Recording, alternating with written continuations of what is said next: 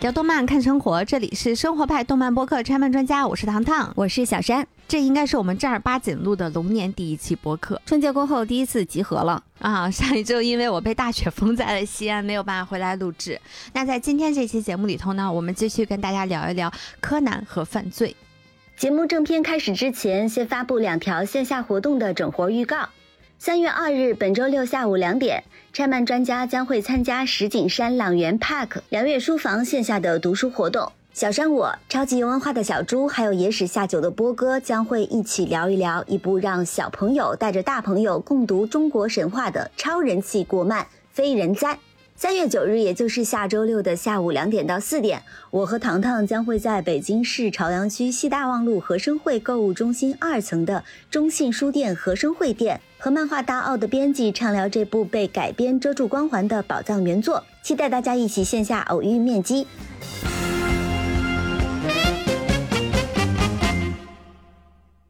就喜欢听罪案播客，或者说喜欢看推理小说、关注真实案件的听友，肯定都知道我们国家有一个非常著名的一个案件，叫做南大碎尸案。那这个案件呢，因为其残忍程度，还有扑朔迷离的案情，这么多年来一直广受大家的关注。那么还是先跟大家简单的说一下这个案子啊，就这案件它发生于一九九六年的一月十九号，所以后来也称它为幺幺九碎尸案。被害人是南京成人大学教育学院一年级女学生刁爱青，她在校期间呢被凶手残忍杀。杀害。那凶手为了毁尸灭迹呢，将他的尸体做了非常多很残忍的行为，啊，不想说了。对，如何残忍？大家如果想知道的话，自己去搜索一下。他既然能够成为一个这么多年来让大家都那么挂心的一个案件，对，那一定是极其残忍了，前所未见的。总之呢，他就是被残忍的分尸了。然后他的这些尸体的这些碎片呢，是在他失踪九天之后，一月十九号的清晨，被一名清洁工在南京的华侨路发现的。至此就彻底案发了。那案发后这么多年呢，南京市公安部门几乎算是调集了全市的警力，经过了非常多年的侦查，到现在为止也没有找到这个凶手。到了二零一六年的一月十九号，也就是当时网传的南京大学碎尸案的二十年追诉期的最后一天，我记得当时网上有大量的讨论这个案件的帖子，因为大家当时特别害怕是，如果过了今天，是不是这个真凶就彻底逍遥法外了？但是很快啊，就在一月二十号的下午，公安部刑侦局就在他的官方微博上进行了一个辟谣。他表达说：“我们已经看到了，今天有很多的人都在关注这个未破的悬案。那追诉期呢，是针对未被发现的犯罪而定的。对于已经发现的犯罪以及逃避侦查或者审判的，不受追诉期的限制。此案是公安机关已在侦查的案件，警方必将依法追查到底，绝不放弃。”同时呢，他还转发了一条南京公安的一个微博，让南京公安说的是，即使四十年后查到凶手，一样也要将他绳之以法。从那之后呢，大家也就放心了。我记得二零一六年这个事情爆出来之后，好像还南京市警察好像又重新对这案件进行了一轮什么分析梳理和追查。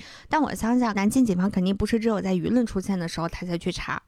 他也是常年的一直在做着这方面的收集、关注、侦查、分析，他们认为有可能的那些人的证据。因为这些年我们越来越多看到了一些相隔了很多二十多年，甚至是三十年的案件，对这个凶手发现了，包括白银案。对对对对对，那刚刚在前面提到了关于二十年的追诉期，那我们要先跟大家解释一下什么是追诉期。简单来说呢，就是一起刑事案件从发生到被发现，经过一段时间后，国家刑事司法机关，也就是我们俗称的公检法，就不再对它进行办理了。嗯，公安机关不再立案，立了案，检察机关也不再起诉，即使起诉了，法院也不再受理。而在刚刚上面这一段定义里面，最重要的一个词就是关于一定时间。那一定时间根据罪行的轻重，它会有所不同。同一罪名如果有几个级别的这种量刑的档次的话，追诉期会根据罪行所属量刑的档次最高刑来确定。比如说，我们拿故意杀人来举例，分为两个量刑档次。第一档就是大家所熟知的最高刑，就是死刑。那这个死刑的追诉期就是二十年。那第二档呢，最高刑是十年，那它的追诉期就是十年。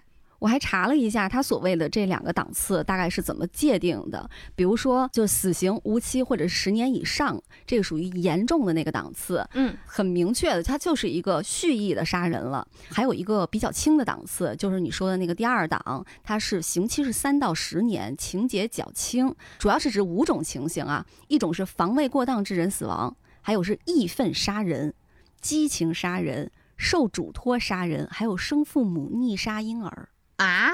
最后一条我不太能接受，因为他有一些 解释嘛，就是生父母当他无力抚养、怜悯等不太恶劣的主观动机，嗯，以及杀人后果为轻伤以上或者未导致死亡，这个就会降低一些。它其实这几种可能性里面有一部分有一个人情在里面了，比如说那个义愤杀人就有可能是近亲属受到虐待、侮辱或者迫害，比如说那个因为母亲曾经受辱被杀。然后他时隔多年之后再复仇的那个，就是他不是那种恶意满满要去伤害一个无辜的生命，但是如果你就你想杀完人，然后躲二十年，然后之后我就可以彻底逍遥法外了，在我们国家你就不要妄想了，除非这二十年你的案子从未被发现过。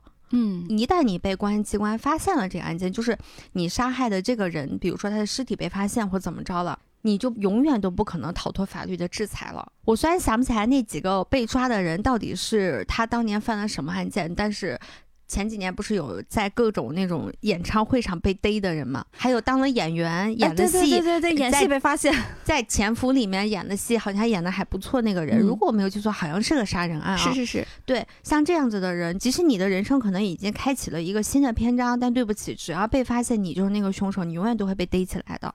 那今天跟大家聊这个呢，是因为我最近不是一直在重看柯南嘛，然后看到了一个我小的时候看漫画的时候就特别喜欢的一个案件，嗯，突然间发现这个案件它不仅故事讲得好看，它还涉及到了一些关于追溯期的这些事情，嗯，小的时候你看这个故事的时候，这个信息是不会过你的脑子的，关注点更多的是在刺激的剧情上。嗯，可能还有柯南身上，但是你不会去关注柯南的各个故事里面所去涉及到的那些非常细节的日本的法律方面的事情。而且青山刚昌不是一直有一个创作方面的特点，就是他几乎不会去改编真实的案件，但是他其中有很多，你梳理他的那个创作脉络，你就会发现它不同的阶段背后总是会有一些日本社会的一些文化背景啊，以及法律啊什么，就是这种社会现状在里面，以及它即使运用。到了真实案件，也是把它作为一些非常小的元素嵌进来。那今天要给大家讲的这个案件呢，就是它早期非常非常好看的一个故事。我相信很多喜欢看柯南的朋友肯定知道，叫做《第二十年的杀意：新佛尼号连续杀人事件》。那现在我们的翻译也叫做《二十年后的杀意：交响乐号连续杀人事件》。那这个漫画呢，它是刊登在第二十三卷上，于一九九九年的四月十七日发售。四集的 TV 版动画呢，播出时间是二零零零年的一月三号。当时我为什么特别喜欢这个故事啊？因为这一集的悬疑氛围感特别强。我有一说一啊，柯南的早期案件，稍微长一点的篇幅的故事，两集左右，如果按 TV 版来说啊，塑造都非常的好看。其实四集的量已经差不多是一个剧场版的容量了。是的，这一集呢，后来就被很多人说它比很多剧场版都好看。嗯，那这个案件呢，刚刚有说它悬疑氛围感特别的强，就整个画面还是相对比较阴郁的。我看它的时候，我居然有一种就是那种看国外的那种电影的时候，你需要把那个亮度拉高。嗯。一般在柯南的案件当中，无论他讲的这个案件本身有多么的血腥或者恐怖，他一般很少，因为毕竟是一个给孩子看的作品，所以它相对整体来讲还是色彩比较鲜明的。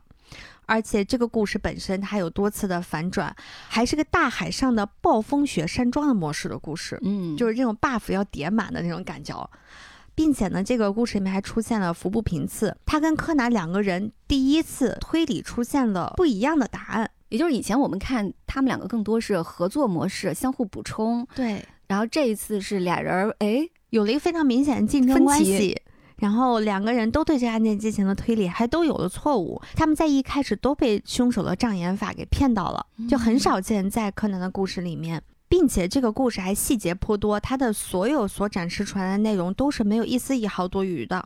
我看了一下漫画版和动画版的对比，我不得不说啊，就青山刚昌在早期的功力真是非常了得。我觉得他算得上是整个柯南故事里面我心目当中非常顶尖的本格推理了。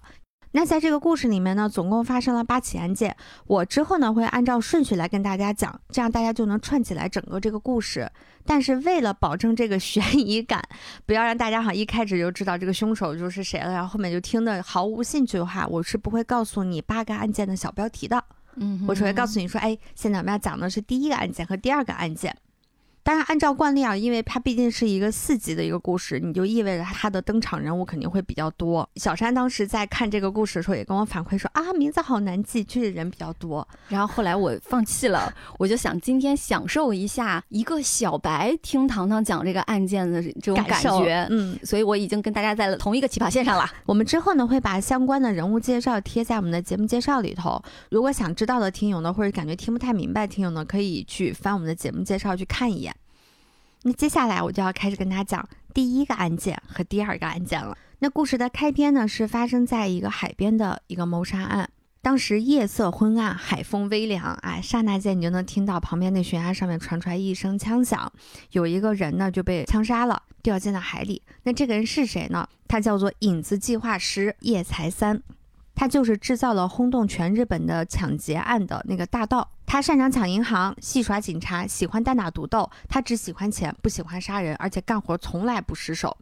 唯独最后一票出了些问题，就我也不知道为什么。这个一向独来独往的独行侠叶财三，不知道为啥想不开，组了个小分队去抢银行。做了一起惊天大案，抢劫了四亿日元，并在抢劫的途中呢，这三个同伙不小心失手，就杀了一个银行的职员。我当时看到这时候，我就非常的懵，我就说这个大盗是怎么了？他自己干不了这个案件吗？一定要组这个小队？可能钱太多扛不动啊，需要点苦力是吧？那野财三呢，其实特别不喜欢伤人性命，所以当时出了这个事情呢，他就非常的崩溃，他就觉得说不行，我要去警察局自首。那其他三个人肯定不愿意啊。那既然哥们儿你不当人，奈何钞票又太迷人，为了兄弟以后稳稳的幸福，那只能麻烦老大了，你替我们死一死吧。所以这就出现了前面那个开篇叶财三被杀掉的那个场景。那经过一番商议呢，这三个人决定呢，干脆就等这个风头过去吧，因为又杀人又抢劫的这个事儿肯定闹得很大，而且这笔四亿元吧，还有个问题就是他。是连号的，这其实就跟我们去银行换钱是一样的。你要换那种新钞的话，全新的就新印出来的钱，它都是一沓一沓的，对，一扎是连号的。我小时候就干过这事儿，偷家里钱，然后我不知道它是连号的，我从那里面抽，然后我爸我妈一逮我一个准儿，一逮我一个准儿。哎，小时候也会有那种逢年过节给红包的时候，会刻意去换这种连号钞票。是，那在这个钞票上面，它印着一个人，这个人叫做圣德太子，日本的一个非常著名的一个政治家。就是日本和中国真正在隋唐时期建立文化交流，就是由这个圣德太子开启的。他应该不是天皇，但他是皇家贵族，然后是一个手腕非常了得、非常有远见的一个政治家。嗯，所以他被印在了万元钞票上面。以上呢，就是我给大家讲的第一个案件和第二个案件，分别叫做银行抢劫案和叶财三遇害案。好快。没关系，后面有长的呢。嗯，那第三个呢？它其实是一个事件呢，就是二十年后，柯南他们跟这个事情挂上钩的那个事情的开始。二十年后的某一天，一个叫做古川大的有钱人呢，在报纸上刊登了一个有奖竞猜的活动。那这个活动就引起了小兰的注意。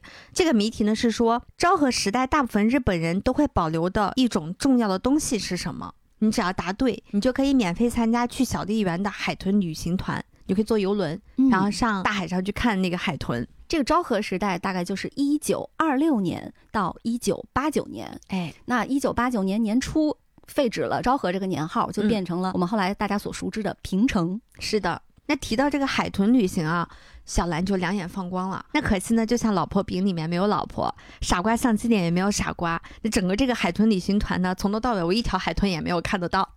既然有柯南，这个海豚旅行团一定是有凶杀案的。对，而且它的标题连续杀人。嗯，在日本，他们警察部门就像咱们幺幺九这个案件一样，他们会有各种各样的包含那个地点、受害者身份、这个案件的性质。连续杀人就是一连串死了很多人。嗯，连环杀人案嘛。对。但是你要去的前提，首先你得把这题先得答对。那小兰和毛利大叔啊，这俩不靠谱的。小兰咱就不说了，人家不是这挂的，你说对吧？那毛利大叔也是个极其不靠谱的，他猜的什么溜溜球，我都惊呆了。而且按说毛利小五郎的这个年纪，他应该是真正的昭和男儿啊。那当然呢，在柯南案件里面，永远都是猜谜最正确的都是柯南嘛。那柯南公布了正确答案，就是昭和年代的纸币啊，就是那个前面说印着圣德太子头像的万元大钞。对，那这个圣德太子的这个万元大钞，它的发行时间是一九五八年的十二月一号，所以正好就是昭和年代嘛。一前一后，在开篇很快出现的这两张纸币，你很明显能感受到这个案件之间是有很大的关系的。那柯南他们就揣着这个钱呢，就跑到那个游轮上，就展示给工作人员看，你看我是不是答对了？人家工作人员说，对你答对了，来吧，上船吧。然后他们就顺利的登上了这个游轮。那这个游轮呢，你看真挺不错的。你从一个二零零零年的一个动画片嘛，然后九九年的漫画，你看确实还挺豪华的，长得跟泰坦尼克号似的。嗯，就有人说啊，幸亏这不是个剧场版。如果是剧场版的话，按照剧场版的一贯的逻辑和套路的话，这个船最终一定会被炸得稀巴烂的。但是说实话，最终也差点是如此了，只不过是通过柯南的机制把这个事儿给解决了。那当柯南他们上船之后呢，小兰是一个很有心的人，他就觉得说，哎，有人。请我们免费去坐这么好的游轮，然后我又可以去看到海豚，那我得感谢感谢这个人呀。他就跑到这个前台，就去问服务生说：“就古川大先生在哪里？你们可不可以带我去引荐一下？”然后服务生说：“对不起，我们也没见过他，就从头到尾我都没有见过他。”嗯，这里就出现了上船之后的第一个小疑点了：神秘的幕后金主。对，就是包括在报纸上登那个谜题，以及预定游轮的这个钱，他都是通过银行提前打的款，所以从头到尾他都没有露过面，没有人知道古川大是谁，长什么样，他有没有上游轮，谁都不知道。然后大家就很迷惑这件事情。然后这个时候呢，陆陆续续的答对了这个谜题的人就都上船了，总共算上柯南应该是十二个人。那除了柯南、小兰、呃毛利大叔以外啊，甚至还有九个嘛。那分别是谁呢？退休两年的前刑警焦崎导致，他是毛利大叔的老上司，所以在之后的动画片里头呢，毛利小五郎一直管他叫做组长。还有一个是拿着印章到处乱晃的眯眯眼，一个男的，他叫龟田照吉。还有一个手里拿着钥匙等待龟田跟他交流的一个瘦瘦高高的一个男性，他叫做蟹江世久。还有一个拖着皮箱、小心翼翼的感觉、畏畏缩缩的一个中年人吧，算是这个人叫做海老名忍。还有一位非常优雅的女士，叫做七贝主，以及后续登场的金井定雄。可能大家数了一下这个人，可能不太够啊，因为还有一个人，我稍微等一下再跟大家讲，也是大家老朋友了，不用刻意去记得一个人，因为我能看到这些人的名单嘛。嗯，看完了以后就觉得，哎，这是一个水产市场。对我当时在说青山刚上起这些名字是有一些小心思在里面的。交期导致交就鱼字旁一个交通的交，对对，咱们说的交龙嘛。嗯，龟田吉兆龟，嗯，蟹江市酒蟹就是螃蟹的蟹，海老名忍这个。海老日语里边就是虾，嗯，鸡贝煮贝类，鲸井定雄鲸鱼。对，你要这么记的话，其实就还蛮好记的，就是什么虾兵蟹将都来了。对，然后这个时候呢，小兰他们还在迷惑这个古川大到底是谁，龟田就跑来跟他们打招呼，还给他们看了一个印章。但是小兰他们看到这个印章的时候有点懵。不知道发生啥事儿了，你给我看这干嘛？他给他展示的是印章的那个侧面，对，因为没有没有看印章的那个头，就给他晃了一下，就是啊你好啊什么的。小兰他们就很懵，是谁？为什么要跟我打招呼？为什么要给我看这个？然后这个时候桂田就发现他认错人了。然后就走了。走了之后呢，他可能揣口袋的时候呢，一个不小心那个印章掉地上了。小兰他和柯南呢就顺手把这个印章捡起来。当他们准备把这个印章还给龟田的时候，就发现印章上面刻了两个字，就是古川。因为日本那种代表身份的，他们会有去银行取钱呀，什么乱七八糟的办手续，都会有那种自己的姓名的那个印章，实体印章。然后，所以从侧面是看不出来的，嗯，从底儿是能看出来你姓什么的，嗯。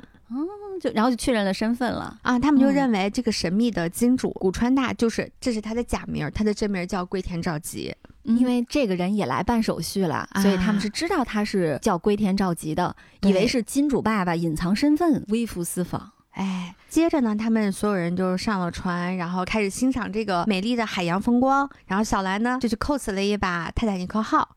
人站到了那个船头，张开双臂，那个非常经典的那个造型，还喊了一句里面的什么台词，我也忘记了。那就是 Jack 在那儿的台词，大概就是 I'm the king of the world，就是我是世界之王。对对对对对，我去查了一下，《泰坦尼克号》是九七年上映的嘛，嗯嗯，然后漫画是九九年出版的。如果算上它连载时间的话，估计应该就是九八年年底连载的这个漫画。也确实啊，在那个时候，好像也真的没有人能打得过《泰坦尼克号》。然后这个时候呢，小兰就还在沉浸在这个美好的这种海洋风光里头。旁边的那个鸡背主，就是我们刚刚说的那个大美女，她就在那感慨这种黄昏下的海洋的这种凄凉感。她说：“啊，毕竟这个大海曾经埋葬过她的父亲。”哦。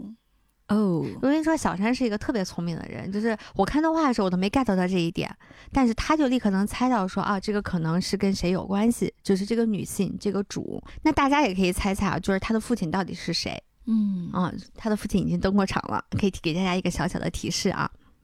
那紧接着呢，就到了晚饭时间，这个时候大家才知道还有两个神秘的旅客并没有露面。那据服务小哥所言呢，其中一个是一个年轻的侦探，另外一个呢是一个叫做叶才三的老同志，一个老人。这不是前面那个被枪杀的，但是不知生死的，对江洋大盗。一听到叶才三这三个字啊，就在场所有的人，除了小兰他们以外，都变了脸色。首先坐不住的人就是那个老刑警焦奇，然后这时候毛利大叔还在那感慨，这人到底是谁啊？这名字怎么那么耳熟啊？然后焦奇就怒了：“你真的十多年不当警察了，什么都忘光了？这个人我们当年还抓过他呢。也就是说，当年叶才三他们去抢那个四亿日元银行那个案件，应该是焦奇和毛利大叔一起去办的案。”嗯啊，但是就可想而知，毛利大叔这个警察的这个能力也是忽高忽低，侦探的水平也是忽高忽低。当毛利大叔反应过来这件事情的时候呢，他就决定跟他老组长一起去找一下这个人。但是呢，非常蹊跷的是，当他们冲到叶才三的房间里头的时候，结果发现这房间根本空无一人，根本没有住过的痕迹。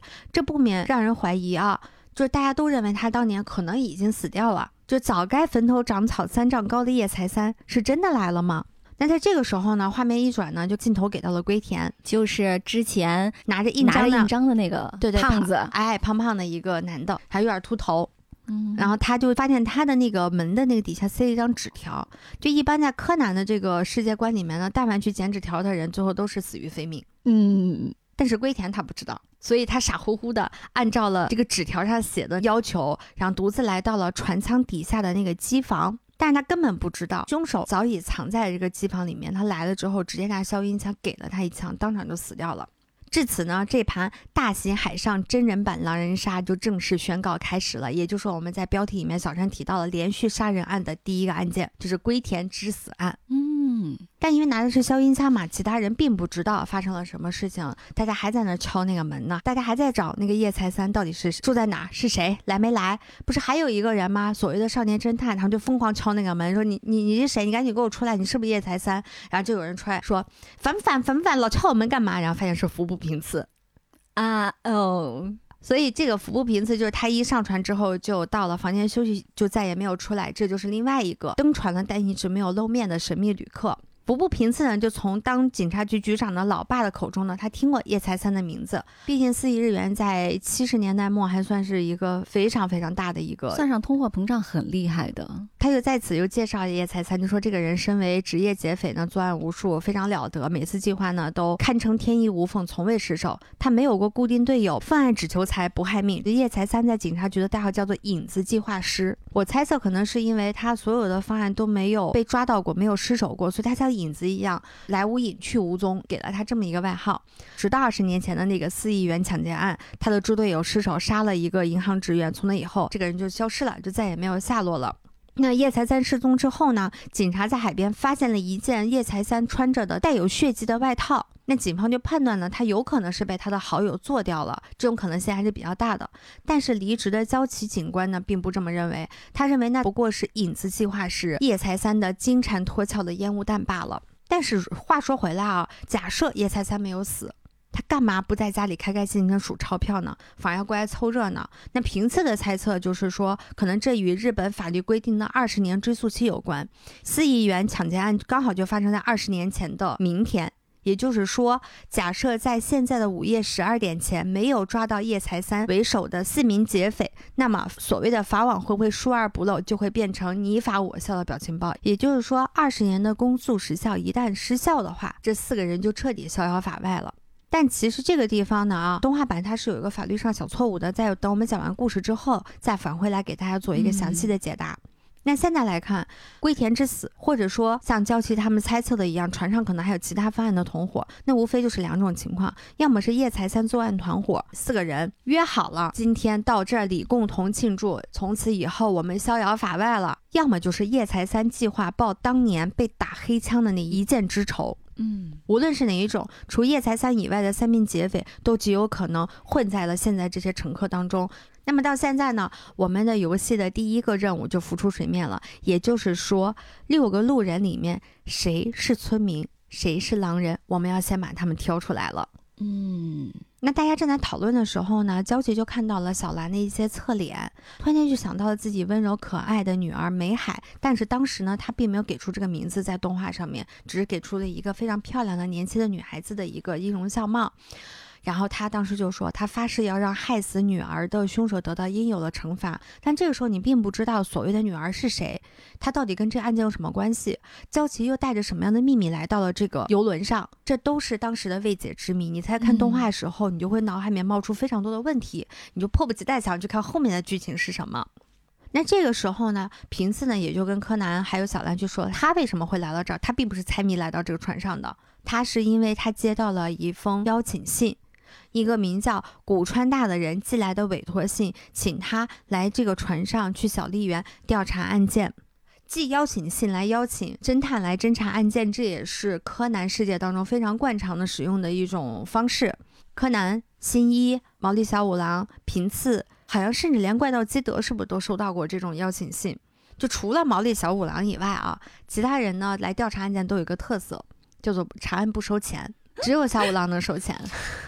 这就是成年人，真的可能他现实点儿他毕竟是在开那个毛利侦探事务所，他还得养家，他还得挣钱啊！突然有一种就是中年男人不如狗的那种感觉。那你像平次这种官二代，就属于那种家里有矿，啥也不愁。你给我钱，你就是来侮辱我。虽然这封信里面确实塞了十万块钱，人家追求的是这种破案的成就感。哎，对，他就喜欢用爱发电。那鸡背主听到这件事情了之后，就特别感兴趣。他其实感兴趣的人是叶财三，所以他一直在追问平次有关于叶财三的事情，因为想他可能是警察老爸嘛，能知道更多的信息。嗯，然后这个时候，那个金鱼 金井同志在旁边要抽烟，但是奈何他没有带打火机，也没有火柴。那个螃蟹，我只能这么让大家来记名字了。那个螃蟹叫蟹江。然后他就给这个找不到打火机的鲸鱼就说：“我来给你点烟吧。”啊，鲸鱼胖胖的，然后一头卷发，死掉的龟田是秃头，然后这个蟹蟹就是瘦瘦的，瘦瘦的，对，哇，这是根据名字量身打造的外形。我真的觉得后面的描述我也别跟大家说名字的，就虾兵蟹将一起上吧，可能大家可能更清楚一点。嗯嗯，一旁的这个螃蟹呢？这位这个满头大汗的这个金鱼呢，就说：“哎，我给你点烟吧。”然后他掏出来一盒火柴，然后把那火柴打开呢，就上面放着一把小钥匙。他其实就在向这个金鱼来展示一把钥匙。到现在为止，大家应该已经见到了两个东西。一个是钥匙，嗯，一个是印章。就这个钥匙，其实在前面也出现过。我我们刚刚在介绍人物登场的时候，不是说那个就螃蟹和乌龟？啊，对，螃蟹和乌龟他们两个不是关系挺好嘛？见面就聊上了。为什么呢？是因为螃蟹看到了乌龟给小兰他们展示那个章子。哦，这是确认过眼神是我想要找的人。对，然后他就同时拿出了那把钥匙，两个人就相谈甚欢。哦，所以这个是天王盖地虎，那个是宝塔镇河妖，差不多就这个意思吧。哦，然后这个时候呢，这把钥匙又出现在了乌龟和金鱼之间，他们又靠这个钥匙相认了。小的时候你看这一段的时候，你还觉得啊，不知道他们在干嘛。现在已经非常清楚了，就这三个人吧，肯定是有关系的。而且根据我们前面的他展示出来的所有信息来看的话，他们应该就是那个抢劫案里面剩下那三个团伙的人。就是他们三个一起合谋把叶财三给杀了，然后想要等风头过去，私吞了那四亿日元自己花。对对对对对。但这个时候呢，大家并不知道乌龟已经死了，所以大家在船上还是比较的那个歌舞升平。对，然后小兰他们就去组了个局打牌，然后小兰不停的赢，不停的赢，不停的坐庄。那这个时候在旁边一直默默喝酒的，没有吭过声的，观察着所有人的那个海老明，就是那个虾，嗯，大虾，对，他在旁边喝酒。鸡贝主呢，就是那个贝壳。然后就跑去就调侃他，就说：“哟，在喝血清玛丽呢，咋的？明天是你心爱的人的忌日，是不是？”结果没有想到，就是一句玩笑话，一下就说中了海老明的心事。他表情就是：“你怎么知道的？我啥也没有告诉你啊！”但在这个时候，并没有说他的女朋友是谁，也没有说这个事儿是谁，所以这个情节就过去了。紧接着下一个画面呢？就海岛民拿出一沓钱，我已经忘记他为什么要拿出这一沓钱了，然后开始点钞。因为我妈妈原来是银行的人，所以我一看他那个点钞的动作，我就非常清楚知道那是非常标准的银行点钞手法。所以这个人的身份，他一定跟钱是有有关的，很大关系的。嗯，那他到底是村民呢，还是狼人呢？大家可以猜一猜。究竟是平时点钱点到手软的贼呢，还是另外点钱点到手软的什么人工作？对，那时间呢就在流逝嘛，很快呢就要到了这个十二点了。嗯，这个时候这几个虾兵蟹将，什么蟹将啊，就是螃蟹、海老名啊、虾、鸡贝煮啊、贝壳、金井啊，都纷纷离场了，有各自各样的原因啊。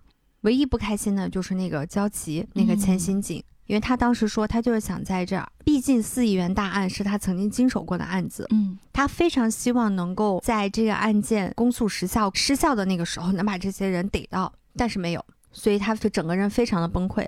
就我听你刚才讲述的时候，就会觉得焦启警官他好像对这个案件特别特别特别的上心，嗯，超乎常人的上心。不知道是他作为一个刑警没有破这个案子的那种责任感，还是说什么别的原因？我觉得是都有一点了，因为它算是一个谜题之一。这个案件真的有很多很多设置好的谜题，所以在这个情况下呢，我如果要提前揭秘的话，会失掉很多乐趣。后面，但是我觉得作为一个警察本身，他的责任感也是有的。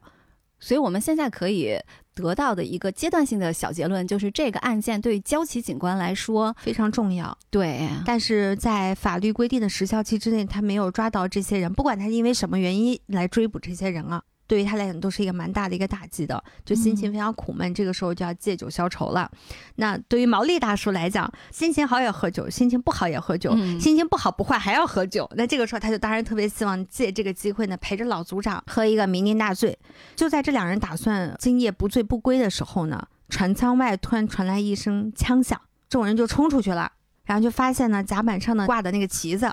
就莫名其妙的就着火了，在它下方有一个木箱子，木箱子上面钉了一张万元大钞，就是我们前面看到的那个圣德太子的那个万元大钞，然后上面写着一句话，叫做“海神波塞冬又赋予了我性命，我的影子也将再度复活。”嗯，这个就还蛮直接的指向了叶财三。对，那现在里面就是这个时候，我感觉制造这起案件的人是不是叶财三，或者说是不是有人来为他报仇了？是这种感觉。嗯，对，嗯。那你看，那你接下来我还听听看看你猜的对不对了。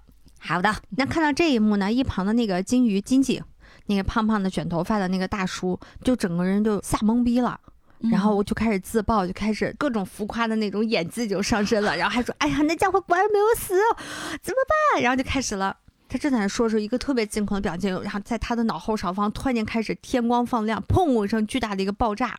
然后所有人就懵了，这又怎么了？然后就冲过去看，原来他们不是在船头吗？船尾的甲板上就爆炸了，有了冲天的火光。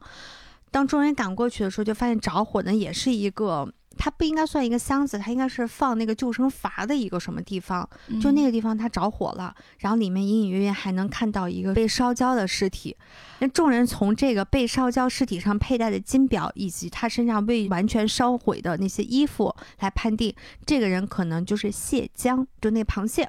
哦，就刚刚我们不是说高个儿那个，就是拿着钥匙的那个人。刚刚我们不是说他们几个人都离开了这个船舱嘛？嗯，那不知道他去哪儿了。然后这个时候他也不见了，然后他就死了，然后他被烧了，尸体在那个地方。所以就是船头那张钞票算是一个声东击西吗？就是把人吸引到那边去，但是那边其实是没有凶杀案的。对他那个上面表露一个信息，就叶财三来复仇了。我跟你说，我现在记这些人谁是谁，完全凭这个生物的造型。对，例行柯南和平次要开始检查这个尸体啊什么的，然后他们就发现一个特别奇特的一个地方，就是在这个烧焦尸体的脸上有一块融化掉的硅胶。嗯，就大家都知道硅胶是用来填充的，对对对，所以他们就推测这个人既然硅胶是在脸上，那他就应该是做过，比如说整容啊什么之类的手术的。听到此处，脑海里浮现了无数的真实案件。那在柯南的世界里头，整容啊，它不一定是为了美，也有可能是为了美，也有啊，也有这样子案件，但它一定是为了隐藏身份。嗯，因为他确实，如果大家看动画版的话，谢江长得挺丑的，就一个人整完还能那么丑的话，那他就是主要是为了隐藏他的身份。那么第一个主线任务答案就很清晰了，我们刚刚也其实已经说出来了，这虾兵蟹将这几个人的名字已经。非常明确的告知大家说，这三个人就是狼人，就是当年抢劫案的另外三个主犯。那这三名劫匪呢，就包括了谢江、螃蟹，瘦瘦高高拿钥匙的，死在船尾，对，被烧焦了。嗯，还有之前我们说过他被枪杀的龟田，在机房被消音手枪打死的，对，就那个胖胖的拿着刻章的那个人。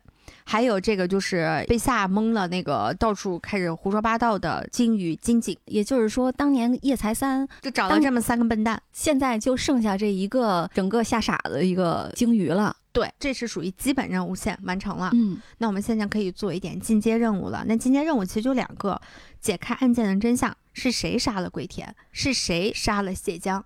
是谁要进行这场复仇的游戏？也就是说，现在鲸鱼极有可能是下一个被杀的目标。嗯，但是呢，前两个被杀的人，他又有可能不是同一个人杀的。也有可能，而且最重要的是，我们现在开的上帝视角，我们知道死了两个人，但其实对于柯南他们来讲，他们并不知道龟田被杀了，因为在机房里，机房被消音手枪杀了，他们并不清楚这件事情，所以他们现在只看到一具尸体，然后通过尸体身上的着装和那个手表，那个手表在之前在他的一些镜头里面有出现，就是谢江戴的，就是那个螃蟹戴的一个金表，通过这个金表和他衣服来判定说被烧焦的这个尸体是谢江。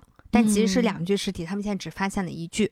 那么我接着往下说啊，那第二个进阶任务是什么呢？就是找出消失的叶财三。嗯。当年这个叶财三是不是真的死了？其实是存疑的，他也不一定活下来了。当年的警方他就是没有这个定论，因为只找到了一个带血的衣服，有可能是叶财三还活着，他回来复仇，也有可能是有人借叶财三的名义找这几个人复仇，都有可能。嗯，那这个时候大家都知道金井已经自爆了嘛？他算是狼人自爆了，我是狼人。那大家就说了，你是狼人，你当年干了什么？这个时候金井就开始就是装失忆。他就不记得刚刚在甲板上被吓懵了之后说出的那些话，他就不承认。他说我没说这话，我忘记了。我个人觉得啊，他应该是知道什么叫做坦白从宽，牢底坐穿，所以他就矢口否认自己说过那些话。然后后来刚刚不是在那个万元钞票上不是写了那个海神波塞冬赋予我生命，我要从此来复仇这件事情吗？那根据小五郎还有那个娇琪他们两个前任警察的调查，其他的船员就可以排除他们的嫌疑了。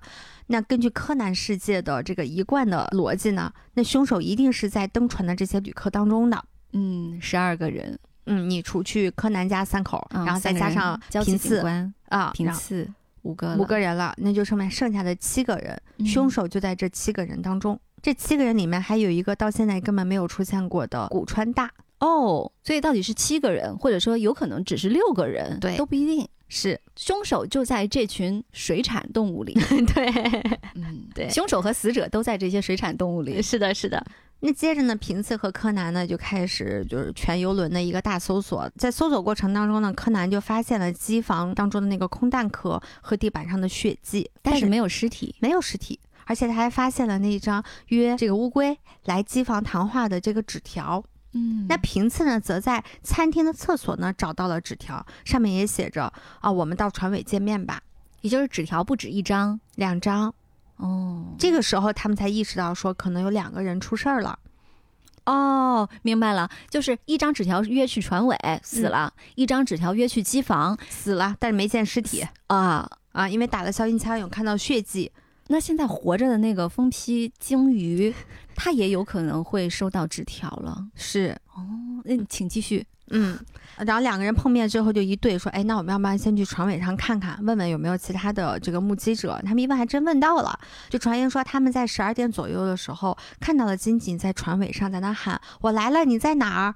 然后完了，这个时候没有得到回应，紧接着金井就匆匆的就跑了。跑的时候还交代着船员说：“别跟别人说我来过这儿。”他好做作哦，戏很多。对，所以就像你说的，不难推断，凶手应该也是要打算杀掉金井的。嗯，那这个两个人就说：“哎，我们也做尸体的调查了，啊，也查过整个游轮了。”那玩过剧本杀的朋友就应该知道，这个时候大家就坐下来推理推理了，就第一轮推理就要开始了。以前的两个人就习惯的是英雄所见略同，然后两个人就哎，你想的是不是这个？你想的是不是这个？一拍即合，我们想的是一样的。结果这次发现两人想的完全不一样。当然，他们的解题思路大致相同啊，均认为犯人采用了伪装的手法，唯独在结论上产生了重大分歧。柯南认为犯人是螃蟹，被烧焦的那具尸体是龟田。那犯人可能蟹江就躲起来了，而平次则刚好相反，他认为犯人是龟田，那具尸体就是蟹江，他俩体型不太一样啊。带烧，它里面其实对这方面有解释，比如说人烧了之后，他的手臂为什么会弯曲？弯曲了之后，它里面是肌肉会发生什么？因为我不是很懂这个东西啊，没看得太明白。反正意思烧抽抽了，对，就是你烧了之后，你烧已经烧焦了的时候，你可能未必能从大面上的那个东西。呃，烧成一团了，就你很难说从一具烧焦尸体上非常简单的能够分辨出这个人生前是什么样子的，我觉得是有很大困难的。那应该已经是烧到了一个非常柴的一个程度了。对对对。产生分歧的两个人呢，互不相让，谁也说服不了谁。那最后就说侦探嘛，拿证据说话。于是两个人就决定呢，说我们要分头去寻找能够支持我们结论的证据。两人分头开始搜索了。在我印象当中呢，柯南和平次搭档的过程当中啊，几乎没有过他们两个以一个非常明确的竞争的一个关系出现的故事，很少，几乎没有。虽然他们嘴上说，但是绝大部分都是配合的。那这一次，你明显能感觉到，好像两个人都被什么给难住了。对于平次来说，这可能是 此生仅有的能够胜过柯南的机会，又胜过新一的机会，所以他就特别特别积极的去搜索这些证据。蛮能理解的哎，就是两个学霸，平时都是啊，你一百我一百，你一百我一百。这次我们在一个题上发生了重大的分歧，这个时候就被刺激到了，就是究竟我得一百分还是你得一百分啊？嗯。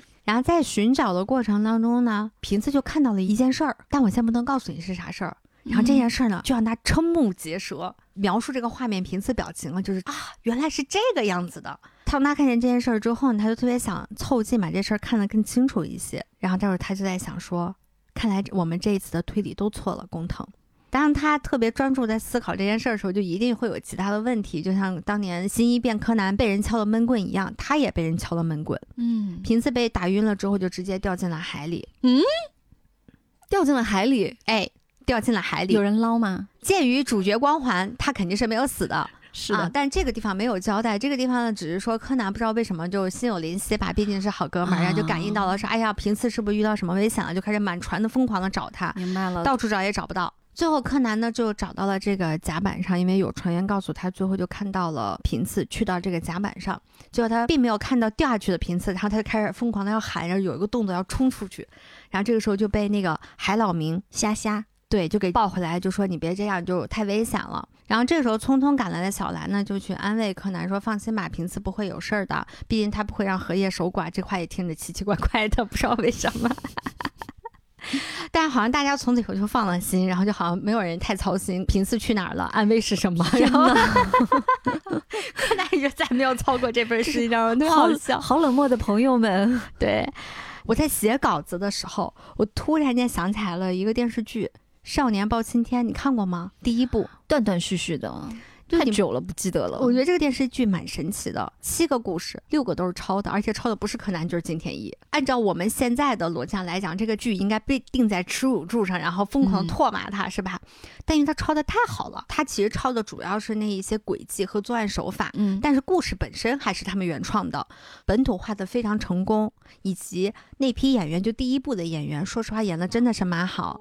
所以这部剧反而成了一部神剧，甚至成了很多人的童年心理阴影。对我也隐约记得挺恐怖的。嗯，那在《少年包青天》里面呢，包拯和公孙策他们两个其实你现在来看他们的对应的这个关系，就像柯南和平次一样，嗯，就是那种就是平常关系很好，然后可以生死之交的好朋友。一个是主角，还有另外一个是世家子弟。对，确实有一点儿。而且他们的属于推理能力都很强，但是永远就是柯南压平次一头，这边就是包拯压公孙策一头。那我在我印象特别深的一个案件当中，就殿前扬威，包拯和公孙策也就像本集的柯南和平次一样，在暗中较劲比赛破案。好不容易公孙策比包拯更早发现了真相，他也是看到了一个什么样子的一个东西，知道的真相是什么，也是被一闷棍子给敲晕了。敲晕之后呢，一个是掉进大海，没人再管他了。嗯公孙策被敲晕之后呢，是在床上躺了很多天，差点呢就小命不保，生生就把这个到手的冠军给躺没了。那虽然是命案啊，不应该去说他们是一个比赛什么的，但是从人物关系塑造上来讲，确实很像。写这块时候，我才意识到为啥我们当年看包拯和公孙策相爱相杀，感觉那么眼熟，他其实就是柯南和平次，柯南和基德。嗯哼，那我们说回故事啊，那和娇琪一样呢，就是海老明看到笑颜如花的小兰，哎，也不由得回忆起了往昔的挚爱。哦，这个就很微妙了。前面娇琪警官看到小兰，想起了自己的女儿。这里海老明就是虾虾，对，看到了小兰，想起了自己过去的女朋友，而且他的女朋友死了。对的，并且如果你要看画面的话，无论是漫画还是动画，你就能看到他们两个回忆的那个女孩子长相是一模一样的。嗯，所以这块你就可以得到一个信息，就是海老明的女朋友应该就是焦琪警官的女儿，然后这个女孩死了。嗯，心里有了更多的推理，但是现在不说了。对，那这个细节就展示到这儿了。嗯不是我们展示到这儿了，是故事本身它就展示到这儿了，因为它接下来又出现了一个更重要的细节，就小兰突然想起来，她在船上捡到过一个吊坠儿，然后那个吊坠里面有一个年幼的一个小姑娘趴在他爸爸的怀里的一张照片，而他那个爸爸的那个照片的脸被抠掉了，他突然想起来就问这是谁的吊坠儿，然后那个鸡背主那个女孩就说啊这是我的吊坠儿，然后这个细节又到这儿了，又没有了。他有个爸爸，他爸爸目前看来应该是叶才三，因为掉进海里死了嘛。对，然后这个吊坠儿把脸挖掉了，挖掉就一定是不想让人知道他的身份。嗯，给你鼓掌。谢谢谢谢谢谢。细节讲完了，我们接着回到柯南的查案。妈，这个故事太多细节了。我决定以后你要但凡要讲柯南的案件，我就绝对不看原片了。哦，就这种感觉，特别爽的，是吧？课，然后 做题，积极回答问题。老师，我知道。老师，对不起，你说的都是错的，那也爽。但对于柯南来说，频次的失踪呢，他少了一个帮手，少了一个预言家跟他一块儿来解决这个案件嘛，一个神职人员。对对对，那怎么办呢？那这个时候就得找的那块砖嘛，那个砖就是博士嘛。他就给博士打了个电话，从博士的口中，他得到了两个特别重要的信息。第一，二十年前警方发现的叶财三的衣服里面保存着一张他与女儿的合照。如果看画面的话，大家都发现那个合照和前面那个吊坠里面合照是非常像的，它并不是完全一样的啊，但是非常非常像的。而且你能看到那里面那个小女孩就是同一个人。所以你就直接这个信就告诉你了，这两个人之间肯定是有关系的。那第二个呢，就是四亿元抢劫案被误杀的那个银行职员，名字叫做焦其美海。哦，那他其实这个案件他给的信息的节奏还是很不错的。嗯，就我们刚才说的，有了一些推理，但是暂时不讲。嗯，很快到这里就翻出来了。是，那就是娇妻警官他之所以这么在意这个案件，以及看到小兰回忆起女儿，就是因为他女儿是被叶财三这个团伙杀掉的那个银行职员。对。那对于海老明来讲呢，他那么熟练的点钱的手法，应该他也是一个银行职员。对，然后他的女朋友就是娇妻美海，但是应该是女朋友还没有把他介绍给他的爸爸，所以他们就是海老旭二人。海老明是知道娇妻警官是死去女朋友的爸爸，嗯，但是娇妻警官并不认识他。对，好苦情。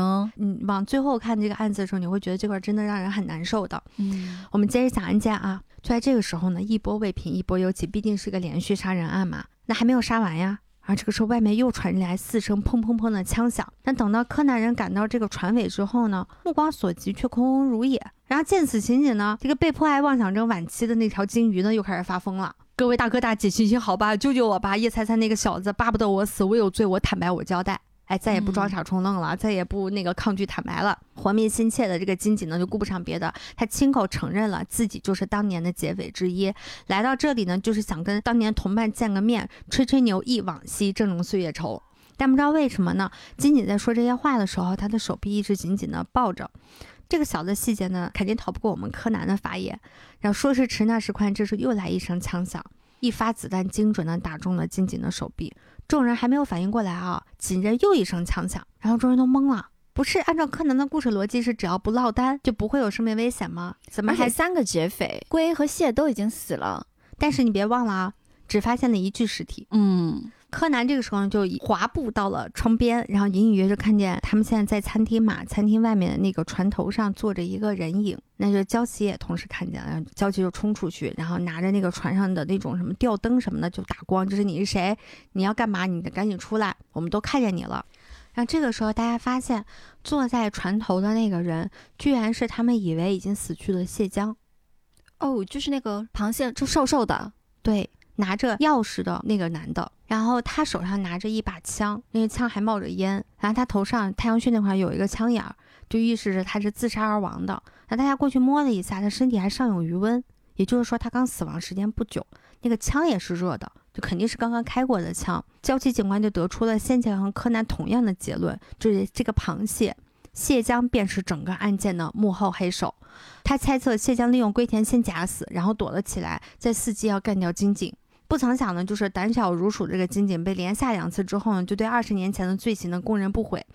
上头的这个谢江呢，就一时没忍住，他就扣扳机，然后就打了这个金井，先打了金井，然后又自杀了。对，然后打完之后就傻眼了，他在大海上，他上哪儿跑啊？跑也跑不出去。听起来为四亿日元感到不值。这三个人，这四亿日元他从银行抢出来的，你要知道，这二十年还放在银行里头呢。为什么还放在银行里？他没有给存回去了呀！我的妈呀！他不是发现逃不出去嘛，所以干脆最后举枪自尽了。你供了我了，我也花不了这笔钱了，那就大家共赴黄泉路吧，就这种感觉。那之前谢江藏在哪儿了呢？哎，又给了一个很好的一个解释。在他的那个尸体的背后呢，那个船的那个船头的那个栏杆上，往下面掉了一个软梯。嗯，就大家猜测他当时可能杀完龟田之后，就一直挂在那个软梯上。但说实话，我觉得吧，如果他一直真是挂在那儿的话，那这个人也真的是个狠人。嗯，茫茫大海，海风阵阵，黑黢黢的大海上，他一直挂在那个船尾下面那个软梯上，听着觉得好可怕。所以人家能抢四亿日元啊，狠人一个。万一那风再大点，不得给他卷下去了吗？哎，说到这里，服不平次呢？不着急，无人关注，没有人关注他。然后在餐厅里面做继续调查的毛利大叔呢，就发现了那颗打伤金井的子弹，他穿过哪个玻璃，玻璃上有哪有碎片，然后那个子弹呢，最后又打进了哪面墙里头。大家在感慨说，这种枪法一般人是绝对做不到的。不仅让他回想起当年劫匪当中的某个人，曾经被证实过，这个人在美国当过外籍雇佣兵，所以接受过非常正规的军事训练。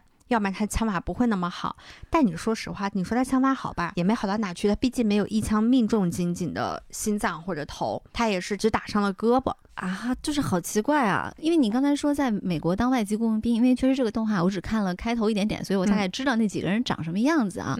我寻思了一下，日本人在美国当雇佣兵，那必须得是个子拔群的那种，所以想想也就只能是这个谢江了。嗯，但是柯南就觉得不对劲儿。解决了吗？这个案子怎么觉得谢江当凶手当的太顺理成章了？而且会很奇怪，就是他按说是一个能力很强的人，嗯，然后到这个地方心理素质又这么差，嗯，然后他打他的同伙吧，你要当过雇佣兵的话，你不可能一枪也打不死。你之前做了那么大一个局，按说有点脑子，怎么到这儿就突然掉线？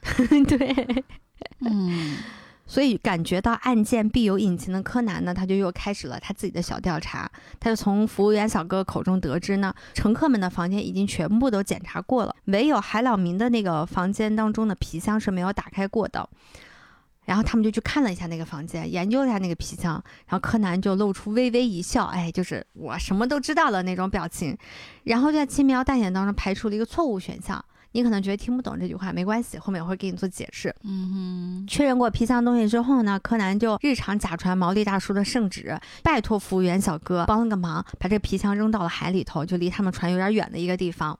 到此为止呢，在柯南的脑海当中，凶手是谁已经确定了，如何杀人的手法已经确定了。那现在的最关键的谜题当属于古川大和叶才三这两个人，他们俩是谁？来船上了吗？现在又在哪儿？这个案件是不是他们干的呢？他们之间会不会存在某种关联呢？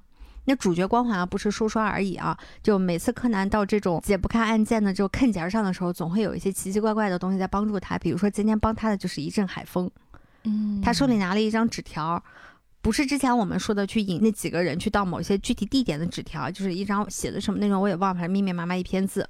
然后这海风把它一刮了，那个纸片片呢就飞到了一个船舷上，然后本来是竖着的纸变成了横着的，柯南就。我知道了，就那个表情。然后同时呢，柯南还发现了栏杆上一个烧焦的痕迹，还有一些剥落的油漆。此时呢，又又又又又又一次怀疑柯南身份的小兰就找了过来。还有就无比哀怨，就说说是你不要总离开我，就是你明显感觉到他已经知道这个柯南是新一的那个状态了，就是你不要再丢下我一个人了。其实，在这个故事里面有很多小兰跟新一的这些互动，我都没有跟大家讲。为啥我单独把这个拎出来呢？是因为他俩根本不是这一小段内容的主角，那个主角是小兰见到柯南之后向他砸了一个网球，这个主角是这个网球。那这个网球有什么作用呢？稍等，我给大家做解答啊。那对于柯南来讲，现在根本不是处理他跟小兰的这些关系的合适的一个时机。对于他现在来说，解决案件才是最重要的。到此时此刻呢，万事俱备，只欠一针。大叔，劳烦您再枕着月光舒服的睡一觉吧。于是他又给毛利大叔来了一针。当所有人都到齐之后呢，柯南的推理就开始了。这三个狼人自不必说了，那剩下的三位村民呢，身份也不简单。这个其实在我们刚刚前面讲述过程当中已经基本推论出来了。首先，吉贝主的真实身份就是影子计划是叶财三的亲生女儿。其次，焦崎是二十年前被劫匪杀害的银行职员焦崎美海的亲生父亲。那最后呢，是海老明。美海不仅是他的同事，更是他的爱人啊。这个时候。焦琪才恍然大悟，说：“我说看你小子怎么那么眼熟，原来你就是二十年前那个在美海葬礼上失声痛哭、久久不愿意离开的小伙子啊！”然后这时候就有一段戏，就是海老明说，出事儿当天呢，本来是美海约了他们两个人要第一次正式的把自己男朋友介绍给他的爸爸，但是因为那一天焦琪警官被其他的案件缠住身了，就没有到现场去。才出了那个案件，海老民这些年一直无法原谅的其中一个人，也是娇妻警官。他觉得如果那一天爸爸来了，我们是不可以早点离开银行，或者说因为有一个警察的爸爸在，那些人是不是就不会杀掉梅海？哦，嗯，所以很有意思的一点就是，在这个故事里面，村民也不意味着是个好人。准确的说，人人都有杀人动机了。对，基贝主可以为他的爸爸复仇。那娇妻可以为他女儿复仇，海老明可以为他的女朋友复仇。当然，这只是我们的猜测，事实肯定不是这样子，要不然这个就不属于柯南世界里的推理故事了。事实上，基贝种是来找爸爸的，因为他无法确定他的爸爸是不是真的死亡了，因为当时警察也没有给他一个明确的一个结论。那娇妻他就是来抓劫匪的。而海老明就不一样了，他是来跟劫匪同归于尽的。我们之前不是说柯南扔了一个箱子在海面上吗？就在海老明的房间发现了，那是一个装满了炸药的箱子。嗯，海老明就是大家都死我也无所谓，反正我最爱的人他已经死了，我已经被折磨了二十年了，我现在就跟你们同归于尽，为他报仇，我也可以早早的去另一个世界去见他。所以嘛，在一开始我们不是说这个船它跟泰坦尼克号很像嘛，只是避免了最终的那个结局。但你想，如果柯南没有发现这个箱子，它爆炸了，那不就跟最终结局是一样的了吗？也就被炸得稀巴烂呗。我们刚刚前不是说我们要解决的问题是古川大和叶才三是不是真有其人，是不是登船了？那在这个时候，柯南就告诉你，不是的，没有这两个人。可以明确的告诉你的是，叶财三或者古川大，他们都不是游轮上这几个案件的真凶。也就是说，他俩有可能是以实体存在的，并且在这个船上的吗？我现在不能告诉你啊。我们先跟着柯南的脚步，先把案件先解决了，先把真凶找出来。那这个真凶是谁呢？其实就是我们前面一直装疯卖傻的那个金鱼金井。有人是这么说他的啊，就说他是一个演技达人，是一个黑吃黑专业户，他还是叶财三的头号粉丝。那他们为什么当初会杀叶财三？他还同意了，因为叶财三当时要去自首啊。哦，保命要紧，偶像往边烧烧。但是，呃，偶像这个事情也很重要，这也是他整个案件的一个非常重要的一个起因。我会在讲完他的整个的作案手法之后，告诉你他的内心是怎么想，你会觉得哦，shit，这个人脑子有病。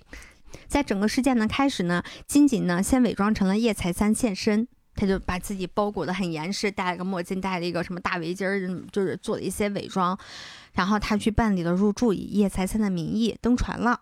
嗯。紧接着呢，他再出去偷偷的把自己这一身衣服换掉，然后重新的以金井的身份登船，并且办理了入住的手续，这样就可以制造叶财三登船但从未露面的假象。嗯。那晚餐期间呢，当金井看到龟田就那乌龟离开之后呢，他就立刻引出的话题就是，哎，是不是还有人没有来？他当时问的服务生，服务生所以才说啊，确实是有人没有来，一个是叶财三，一个是侦探小哥，都还没有出现，是他故意提出的这个话题，让叶财三这个人露在了大家面前。真是扮猪吃老虎啊！那然后他在趁人不注意的时候离开了餐厅，然后通过那个纸条把龟田叫到了机房当中枪杀掉，还剥掉了龟田的衣服，把龟田的尸体藏在了船尾的放那个救生艇的箱子里。随后在临近十二点的时候呢，又把螃蟹蟹江约到了餐厅旁边的厕所里面迷晕，迷晕啊，不是杀掉是迷晕。然后他脱掉了蟹江的衣服，把这个蟹江的衣服穿在了龟田身上。顺带呢还把汽油桶就装满了汽油的一个把盖儿揭开的一个桶子呢也放进了那个装尸体的箱子里头。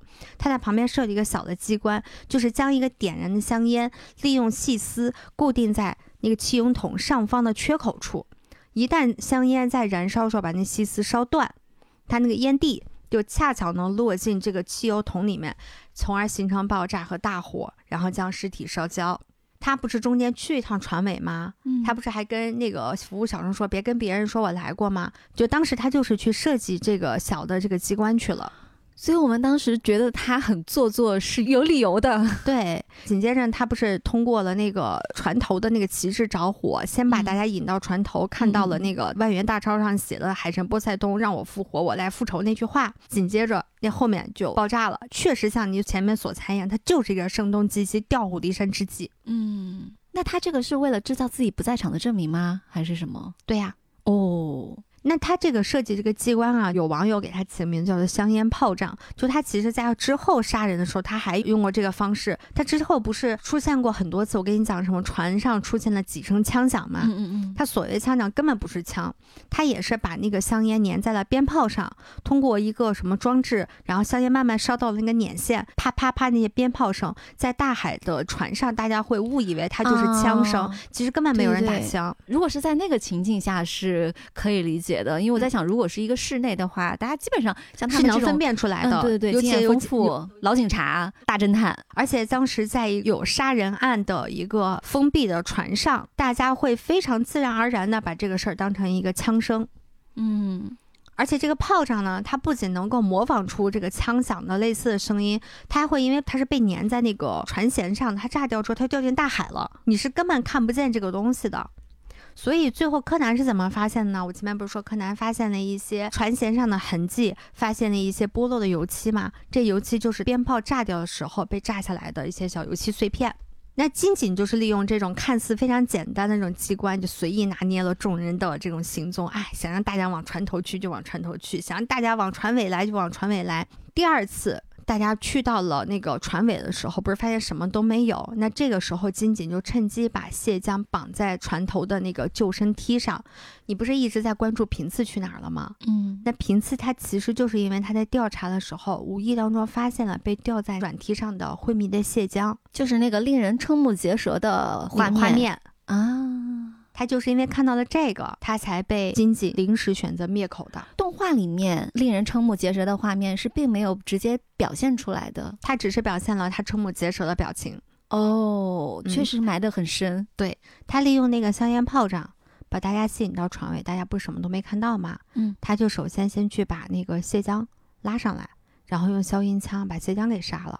之后呢，金井再次利用那个硝烟炮仗把众人引到船尾，同时对准餐厅的那个墙壁，就等于他贴着那个墙壁和玻璃，朝自己手臂上打了一枪。嗯，但是如果你要是这样的话，他的那个血不应该会很早的就流出来了吗？那怎么样来抑制这个事儿呢？就是他在这个底下加了一个网球来阻止他的那个血液那个流通。对，这样的话他。不是一直抱着胳膊，也是想夹得紧一点，那血不要流出来。当香烟炮仗爆炸了之后，他就趁机倒在了地上，然后假装自己被枪击。紧接着，他就想办法把自己的那个网球从身体取出来，丢到了那个桌子底下。这样，当众人撕开他的衣服之后，就发现有一个枪伤，然后才刚刚开始流血。但他万万没有想到的是。心细如发的小兰在那个餐厅的其他的餐桌底下捡到了这个网球，然后把它交给了柯南。柯南就识破了他的这个诡计。柯南识破诡计是因为网球结合了鲸鱼之前一直抱着手臂的那个姿势。你刚才说他受伤之前就一直夹着胳膊，跟那鸡似的，这是其中的一个。嗯，一个线索，后面还有几个线索。我们刚刚讲到了那个硝烟炮仗，它在那个船舷上留下的那些痕迹，也是他识破这个轨迹的重要的原因之一。哎，但还有一个，一会儿再给你们讲。刚刚我们讲到说。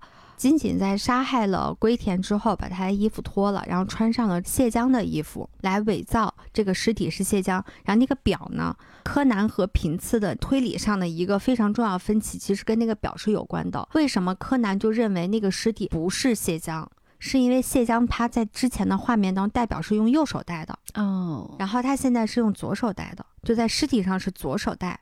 你想让我当你的替死鬼，但你要把我杀掉。你要怎么让我当你的替死鬼呢？你肯定是要把我打扮成跟你一模一样的样子。那这个打扮就比如说你手上有块手表，你日常你习惯戴在右手，嗯，你在装扮我的时候，你是不会把这个手表戴在我的左手的，嗯哼，因为你在你心目当中，此刻的我就是你。做亏心事的人都会想，我不要被人发现，我一定要完美的复刻。呃，对。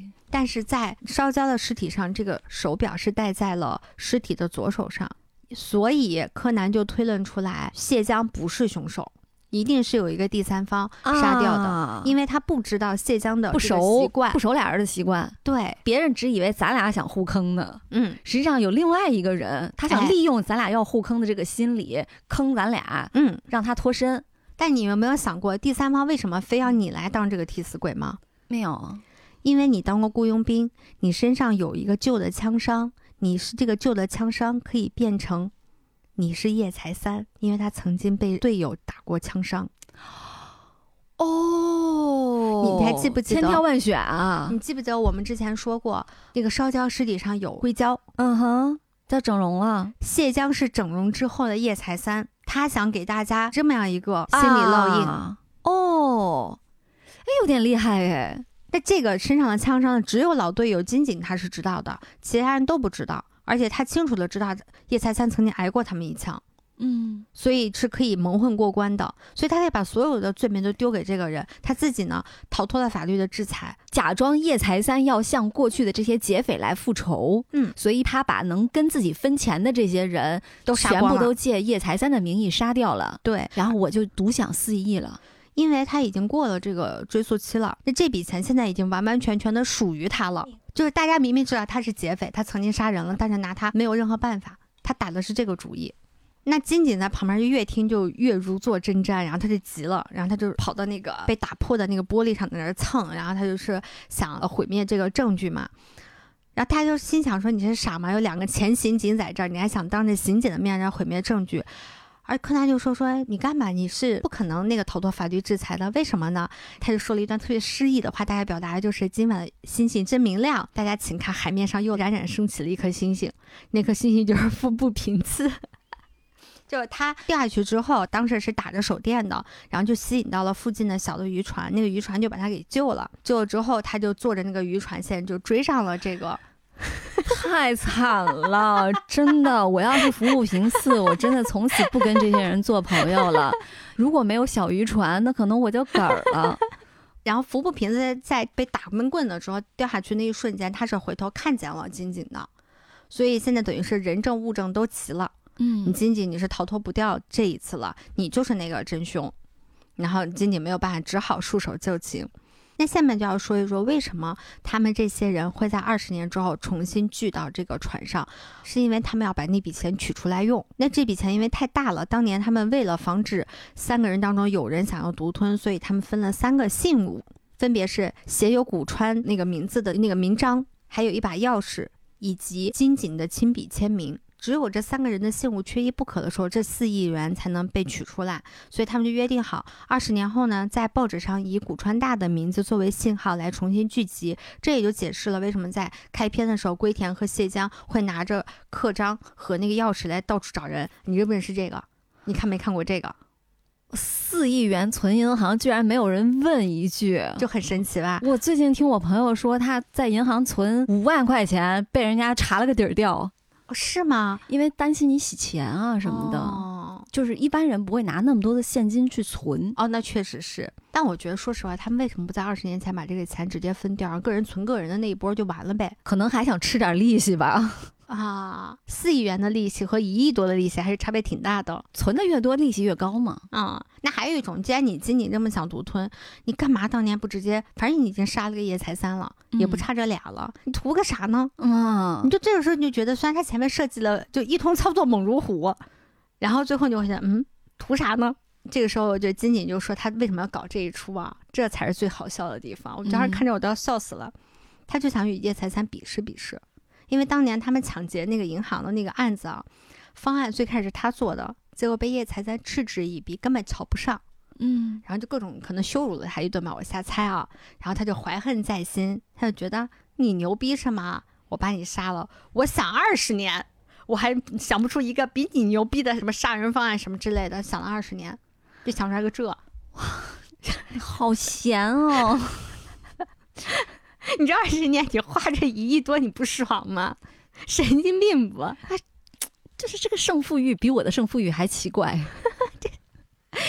他唯一搞不懂的一件事就是，为什么他们只是在报纸上刊登了一个小广告？嗯，按说只有他们三个人能看懂的事情，结果来了这么多跟这个案件有关系的人，为什么呢？他想不明白。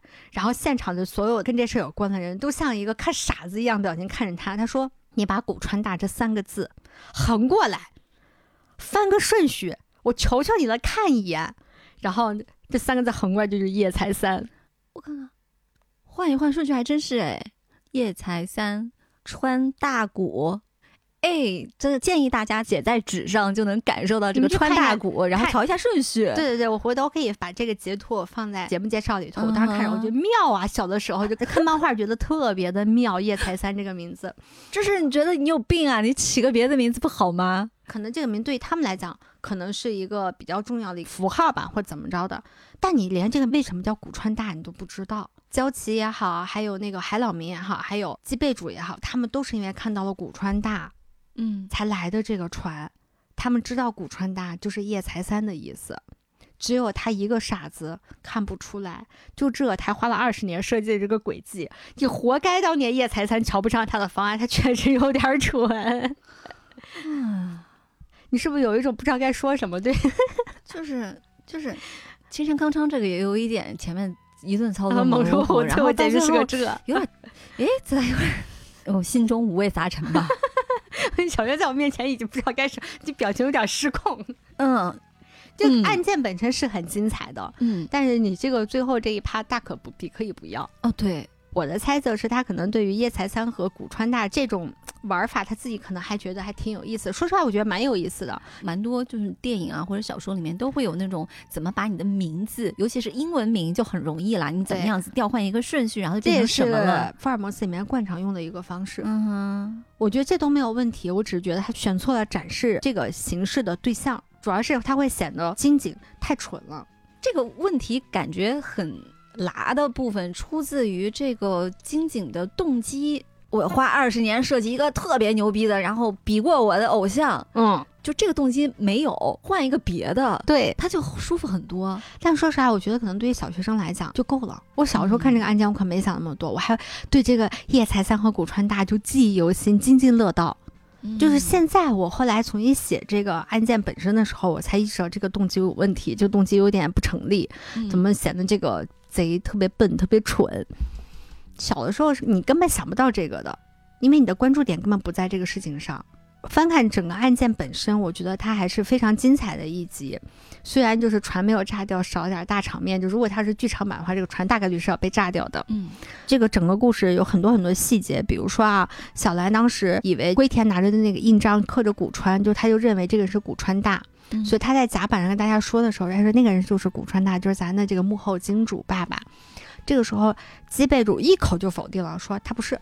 绝不可能是，因为她是他的亲生女儿，他一眼就能看出来。嗯，就你刚开始以为是他是不是知道这个人啊，他的那什么什么登记啊，什么时候他已经确认过了，他因为通过什么原因他得知了乌龟不是叶才三，他才给出了这么样子明确的一个答案。但其实你看到后来是因为哦，因为她是他的亲生女儿，所以他知道这不是他爸。中间就是他们不是有打扑克打牌嘛？金锦就说什么把扑克放回盒子里，用的是家乡话。柯南就直接推测出来，就是他就是关西人。嗯，然后这关系人怎么怎么的，他有一些细节在里面。这还关系人还是蛮好推的。对对对，但在这些细节铺垫之下呢，就是柯南在一步一步揭秘，你才会觉得，哎，整个故事环环相扣，意料之外又在情理之中，很多细节觉得很有意思。嗯，算是你柯南这么多期里面比较让人能够回味无穷的案子了。嗯，同时呢，到最后还有一个悬念，就是叶财三到底是活还是死，没有人知道。他依然把这个悬念留下来了。我觉得是一个非常完整且上乘的一个本格推理的作品。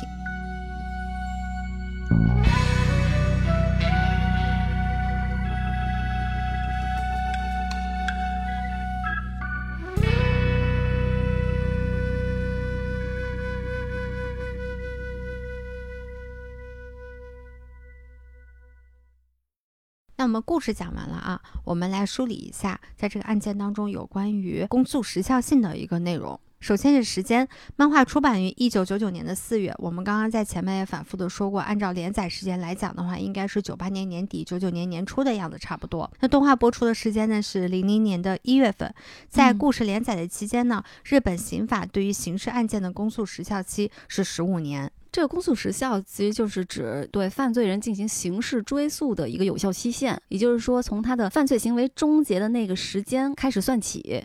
经过了这个期限，司法机关就不能再进行追诉了。这个其实就我们在一开始解释我国法律的时候说的那个内容了。嗯嗯，所以在故事的开篇，娇妻警官和毛利大叔在交谈当中才提到了抢劫中枪杀银行职员，也就是枪杀娇妻美海这个刑事案件已经过了公诉时效了，因为当时的公诉时效刑事案件是十五年。这个就让我想起来前几年我玩了一个剧本杀，那个名字叫野蔷薇。他的那个故事设定，也就是有一个社会名流在十五年前被杀了，然后有人在报纸上刊载了一则新闻，就是说我们要重新再追查这个人的死因，因为十五年就是这个时间节点。嗯，对这个案件感兴趣，想要一起去追查真凶的人，集中到一个地方。这个就完全对应到了十五年的这个有效期，所以这个剧本杀的背景也是日本的故事发生在日本的，然后它里面融合了很多的真实的案件嘛，也就是说过期的这一天在这个故事里面是非常重要的，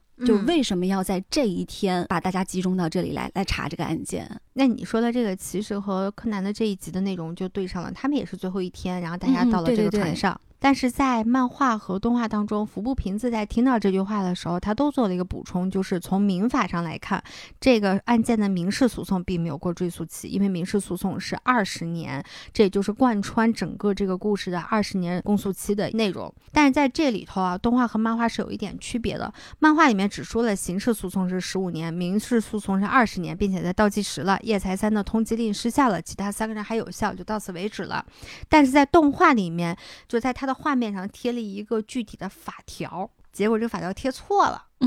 这个法条呢是出自日本民法的第一百六十二条，它是对所有权的取得时效进行了一个规定。钱的主人是谁？对，因为他们不是抢了四亿元嘛，嗯，所以要对这个钱的归属权做一个明确的一个界定。在这二十年之内还属于银行，银行应该可以去起诉他们的，嗯，要求他们来返还这笔钱。但是过了这个时间节点，四亿就归他们了。就不属于银行了，银行就没有权利再去追要这笔钱了。但是我看了一些详细的信息，就是说这个法条引用的错误的原因是什么？不是二十年错了，嗯，而是说他们对于金钱这个占有即所有的规定，嗯，这个给错了。他应该引用为消灭时效的法条，而他引用的是取得时效。你知道吗？这个消灭时效和取得时效，我觉得其实好难理解。我查了非常多的资料，我也不能确定我接下来要讲的这段话就一定属。属于正确的。如果有懂法律的，尤其是懂日本法律的朋友们，如果我们说错了，请予以指正啊。虽然我知道两国的法律不能划等号，但是为了方便大家理解，我把它尽量转述到属于我们法律体系下大家可以理解的那个内容。所谓的取得时效是指什么？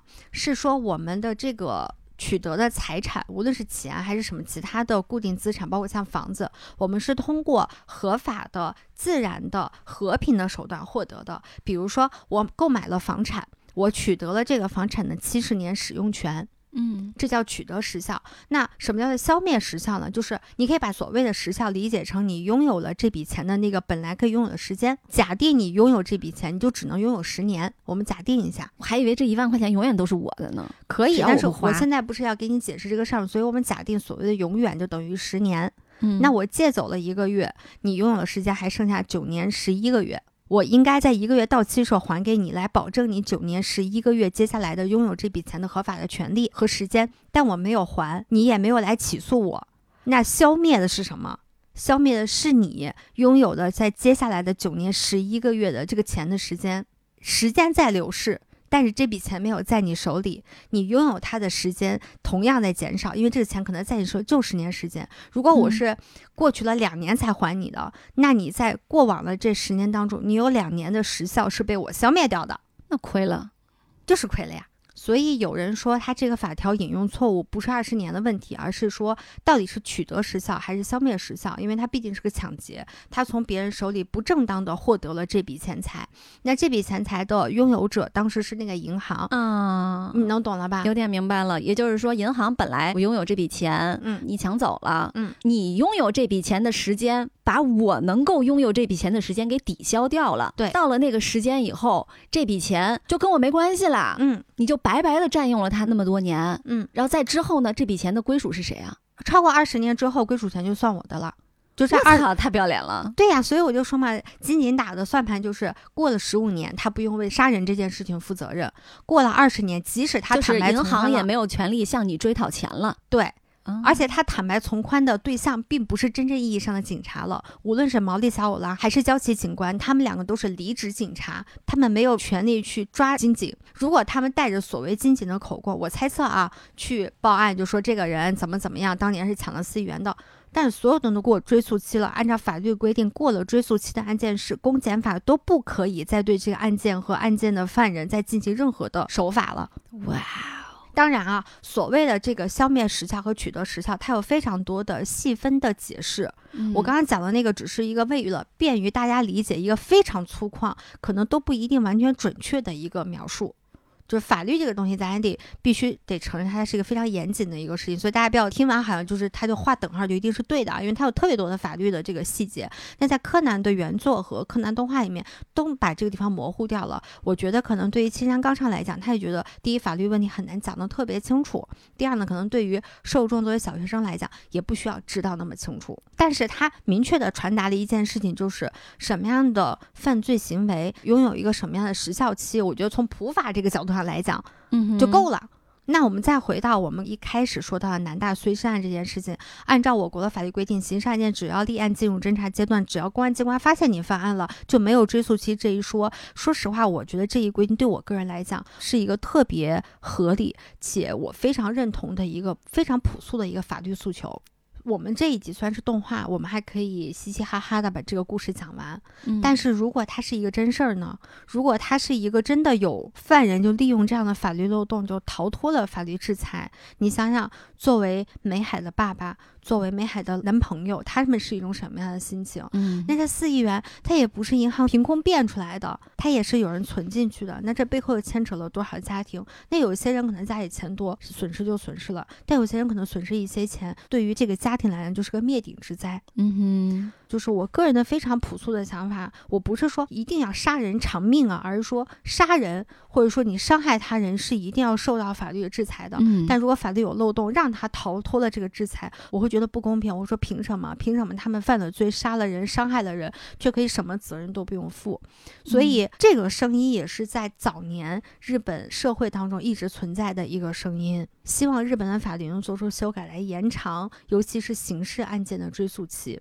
日本也就在二零零四年和二零一零年分别两次修改了法律来延长这个刑事案件公诉时效。二零零四年呢，它主要是把，比如说像判处死刑的这个，他们也是和我们一样的，会对不同级别的判决，他们会有对应不同级别的公诉时效。嗯，那比如说对于判处死刑的犯罪，公诉时效就从十五年延长至了二十五年；对于可能被判处无期徒刑。或者无期监禁的犯罪，公诉时效从十年延长到了十五年。这次修改其实也就对应了柯南的这集故事的那个时间节点，零零年的动画嘛，零四年做的法律修改嘛。二零一零年的这个修改呢，就非常重要了。从二零一零年四月二十七日含本日开始，就含二十七号这一天开始，致人死亡且最高刑为死刑的犯罪，如杀人罪，将不再规定公诉时效，既可以对其无限期追诉。这其实就和我们是一样的了。什么样的案件会量刑到死刑这个级别？就比如说杀人、强盗致死、水稻毒物等混入致死。以及劫持航空器等致死，比如劫机之类的。那再往下一个级别就是无期，它的时速期间是三十年。嗯，我还看到一些资料，具体时间和它具体内容我不太记得了，大概就在二零一七年一直到去年的二零二三年，它针对于一些比如说强奸致死的这些公诉时效，还是有做一些微调的。嗯，我们现在刚刚跟大家说的是二零一零年那一次修改法律之后，它所公布的内容。对，二零一零年的这一次改变，它主要适用的那些案件，比如说我在二零一零年以前，我这个案件它已经满公诉时效了。那我就没有办法对他再做延长，嗯，然后新发的案件不说了，这个肯定是符合他这个法律规定的，嗯，那还有一些案件呢，它比较特殊，就是它还没有满这个公诉时效啊，也就是说，如果我的这个案件公诉时效期满是在二零一零年的四月二十七号当天，当天也算，不是说含当日吗？对我哪怕就是那一天，依然可以适用这个法律，我也可以无限期追诉。对，就是如果是死刑的话。嗯嗯嗯，这一次修改是非常非常非常重要的。你能够在很多很多的案件，包括电影啊、电视剧啊、漫画呀、小说呀，里面都看到这个时间节点的影子，它所带来的影响。嗯，那这两次修改，我相信一定不是单纯的社会上的一些简单的呼吁，肯定是有一些比较特殊的案件来促成的这两次法律上的修改。因为公诉时效带来的不良影响的案件积累到一定的程度，它已经成为一个现象了。它会有很多的受害者的家属的控诉，以及媒体的反对、民众的反对。这个时候再去修改法律，就比如说刚才唐唐说的，二零零四年的那次刑事诉讼法的修改，在这次修改之前，有很多的案件啊。非常有名的，我怀疑他是柯南这一集的其中原型之一。嗯，就是发生在一九六八年十二月十号的三亿日元抢劫案，也是个很有名的大案。我很多做真实罪案的播客都做过这个案子嘛。就今天我们在节目里面的这些真实的案件都不会展开去讲。如果大家想要了解更加具体的内容的话，可以去搜索一下相关的播客。我们也简单的说一下，它就是发生在日本东京都府中市的一次现金抢劫案，被称为日本犯罪历史上的一次。完美犯罪，为什么这么说？一个是犯人的作案手法非常的巧妙，而且这个案件已经过了追诉期了，至今犯人尚未被捕获。这个案件最猛的是，我查了一下，一九六八年的三亿日元。我们在后续看很多案件的时候，日本有发生过五亿日元的抢劫案呀，等等等等的，你就觉得金额是五亿肯定比三亿高嘛？但是那是一九六八年，你算上通货膨胀的话，那个时候的三亿日元放在现在的话，差不多是二十亿到三十亿日元。就是在日本的历史上，我没有见过任何的一个案子抢劫金额是超过了这个的。一九七五年的十二月十号，它超过了刑事诉讼的追诉期是七年，所以当时的刑事追诉期还不是十五年，是七年，是吗？这是一个抢劫案哦，所以按照他那个量刑的标准，他就应该是七年，而且他实际上叫抢劫案，它其实是一个盗窃案。口口相传的用抢劫案来定义它，它其实你定性这个案件，它是一个盗窃案。然后到了一九八八年的十二月十号，它就是超过了民事诉讼时效年限二十年了，所以它就是成为了日本犯罪史上的一桩无头公案，几个人拿着三亿日元远走高飞了。还有一个案件非常的可怕，它叫名古屋孕妇剖腹杀人事件。它是发生于一九八八年的三月十八号下午，在日本的爱知县名古屋市中川区富川町发生了一起非常离奇的谋杀案。一名怀孕并且即将生产的家庭主妇，在自己家的公寓被勒死，双臂被绑着，腹部被剖开，胎儿被取出来了，而且这个孩子活着。他原本的预产期大概就是在五天之后。当时爱知县的警察就以涉嫌抢劫和谋杀的罪名对这个案件进行了调查。说他是以盗窃财物为目的而进入的变态犯罪，但是这个案件一直没有侦破嘛。嗯，那这个幸存的婴儿还有他的父亲后来就移民去了夏威夷，但是死去的这个孕妇，她的父亲是一直留在日本国内的嘛，要为女儿讨回公道。在二零零三年二月的时候，公诉时效期马上就要到了，这个孕妇的父亲就向新闻媒体表达了自己的感受，他就说也有嫌疑人在诉讼时效届满前被捕并被起诉的情况。但即使现在逮捕了凶手，女儿也无法起死回生。即使不被抓起来，继续痛苦的过日子也就算了。但当我想象罪犯过了诉讼时效，在社会上平静的生活时，我为我的女儿感到难过，我也感到难过，讨厌诉讼时效制度。这就是我前面说的那种感受，就是因为一个法律的规定，曾经伤害我家人的那些人，就再也不用为他们做出的非常畜生的行为去负任何责任。那还有一个案件也是非常的戏剧化，它是在追诉时效前三小时完成的起诉，也就是说过了三小时也就过了追诉期了。他们也就在这三小时时候才抓到这个人，是吗？还不是，因为我抓了嫌疑人以后，我还要对他进行一些审讯嘛，我要确认他是，然后再对他进行起诉。那这个案件是发生在爱媛县的新居滨市，一九八四年的二月五号，一名十九岁的男子以强奸为目的刺死了一名十二岁的女孩。因为我在网上后来找到了他们在二审的时候，也就是这个罪犯等于说是他上诉了嘛。当时的那个法官出具的那个判决书里面有比较详细的写了案件的一些细节。当时这个男孩开始是把他诱骗到了一个角落里，他是用刀威胁那个六年级的小女孩，但这女孩当时非常的恐惧。结果这男的呢就像疯了一样，用刀刺她的胸部，只要把这个女孩刺死了，并且事后这个十九岁的男孩还偷走了水手服等七件物品，回到家里进行自卫。好恶心，这个人好变态，是吧？并且你想想，他的十九岁，在日本当时的法律规定里面，他是一个未成年人，他还适用于少年法呢，窒不窒息？我这两天在看韩国前两年非常有名的电视剧叫《少年法庭》，所以你刚提到少年法的时候，我脑袋嗡一下，你知道吗？但是在之后我会告诉你，现在的日本的法律有一些改变了。嗯，这个男的之所以会归案，是在一九九九年一月末的时候，你想，一九八四年二月五号。一九九九年，十五年，十五年一月末，哇，那真的就是马上到了，是不是？就差那么几天了，也就是诉讼时效的前一周。这名当时已经三十四岁的男子，他犯案的时候十九岁，过了十五年，他三十四岁了。他在监狱里边跟狱友吹牛逼，就是他因为别的事儿被抓了，对，无比的像大家很熟悉的一部电影《肖申克的救赎》，里面也有这样的情节。他那个室友后来就在提供口供的时候就说，被告人在监狱期间向我吐露了这一起案件，并且他说那个女孩大声哭了。当我拿出一把刀让她安静时，她开始大喊大叫，并且变得行为很暴力。嗯，然后我拔出了一把刀就把她刺死了。嗯，当时他们经过分析之后，认为这一份口供是真实的、有效的。就在一九九九年的二月五号，距离公诉时效只剩三个小时的时候，完成了对他的起诉。一审被地方法院判处了十一年的监禁。二零零三年二月二十五号，二审驳回了上诉。当事人那个公诉书都是网上能够查到的，只判了十一年，因为他还存在激情杀人。嗯，可能在日本的那种量刑标准里面，它是会稍微的低一些的。嗯，毕竟陈世峰也只判了二十年。并且还有一个，也是在很多真实罪案的播客里面都有讲过的福田和子那个事件。网上还有一个名字叫松山陪酒女郎杀害事件，嗯，也是一九八二年八月发生在日本爱媛县松山市的一起谋杀案。这个爱媛县好忙啊！这个罪犯就是大名鼎鼎的福田和子，他在十五年间逃亡了两万多公里，整容了七次，使用过二十多个假名，并且当时福田和子这个案件。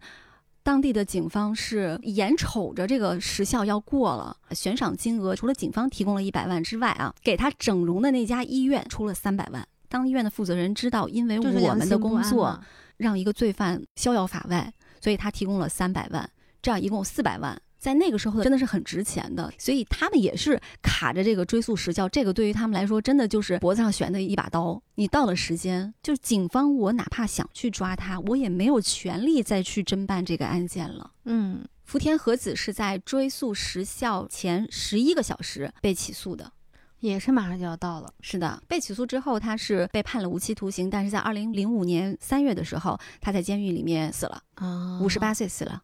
所以是这起案件，它促成了零四年的对死刑的这个追诉期，然后从十五年延长到了二十五年。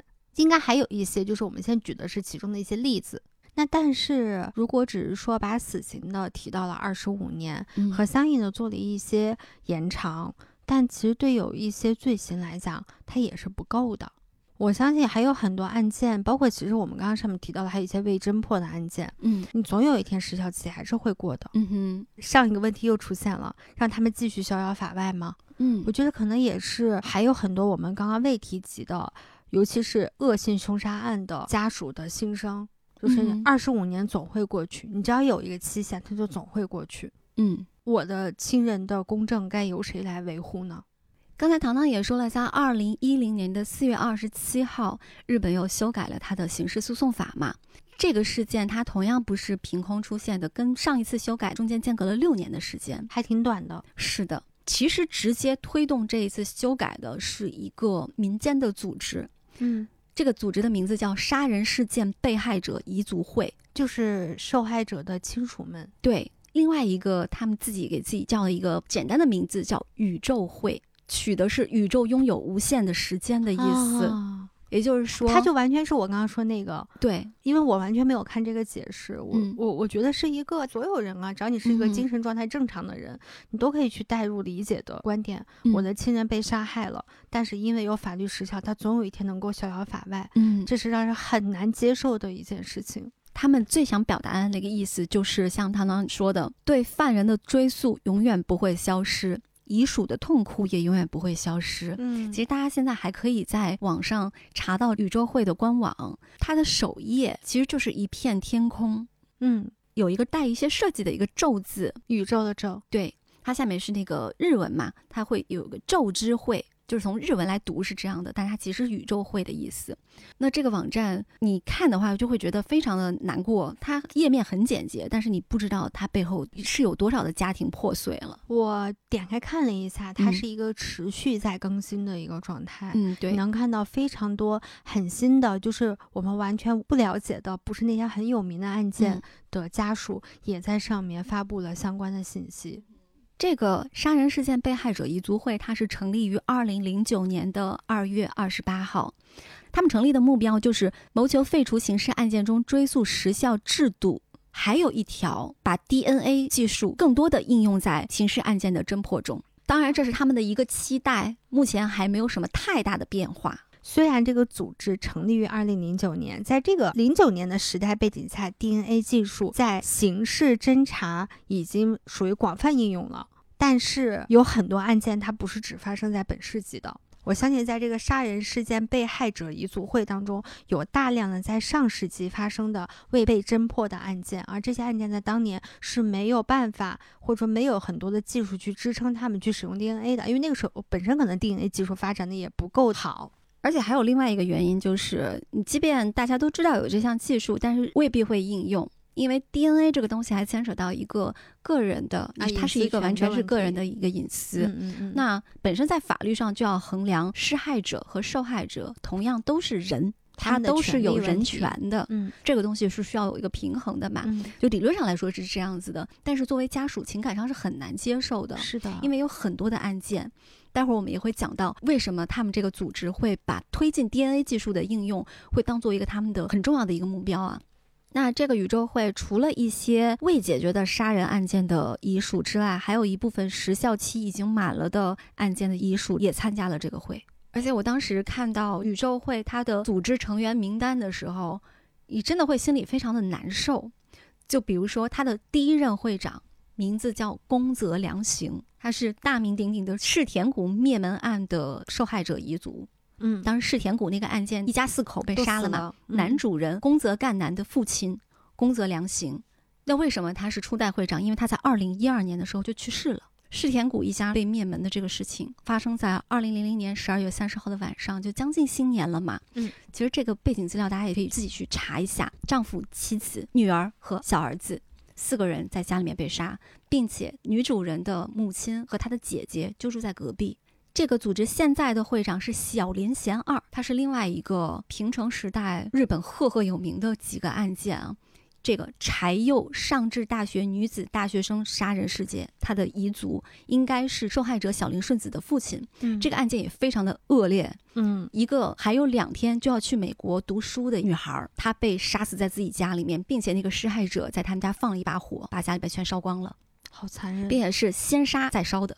还有他的代表干事之一高宇武，他是名古屋市西区主妇杀害事件的遗族。这个案件应该已到现在已经过去了二十四年还是二十五年了。他一直把当初案发的那个房子租着，一直保留着原来的那个样子。案发时候的那个样子。他这么多年为这个房子支付了两千多万日元的租金。嗯，他一直没有放弃去寻找凶手。对，还有他有一个很主要的会员叫入江幸。她同样是世田谷一家灭门案的其中那个女主人的姐姐。嗯，这个协会的特别顾问叫土田猛，他是原来的警视厅成城警察署署长。这个警视厅的这个概念，也就是说，在日本只有东京都的那个警察，他们叫警视厅，其他地方都是就是地方的警察了嘛。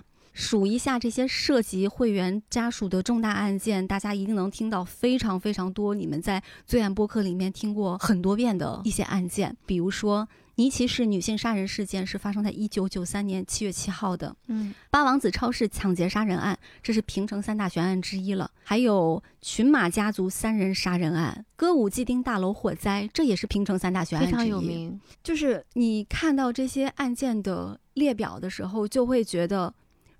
二零一零年这一次法律的修订，对于这些案件的受害者家属来说，真的是意义重大。因为有很多案件，他眼看着就要过追诉时效了，但是因为这一次法律变成了无限期，也就是说，警察他必须继续去侦办这些案件的。嗯，如果大家去看这个宇宙会的官网，可以先去看一下它的成立宗旨，它里面就写到：我们死者家属的感情在十五年或二十五年的时间里不会消失。但法律上有诉讼时效制度，十五年至二十五年后，行为人可以公开生活在社会上，而不会受到任何惩罚。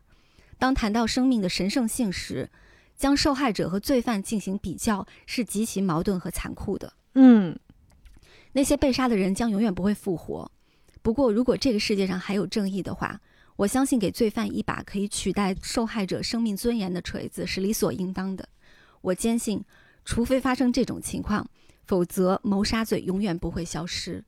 也就是说，他想表达的是，只要这个，只要这个故意杀人罪量刑达到死刑级别的这种案件，他还是有一个追诉时效的话，那那些人、那些罪犯，他就会觉得，我只要躲过了这个时间，我就可以像一个正常人一样生活了。我哪怕抛头露面呢，没有人能够再起诉我了。这不跟少年法面临的境况是一样的吗？是的，我们之前。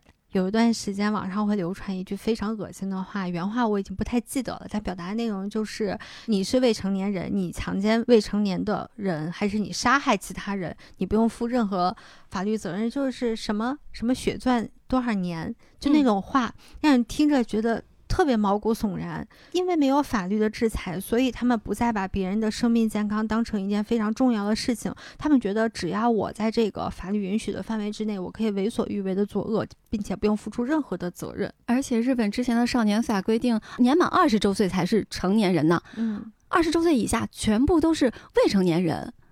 但是在二零二二年的时候。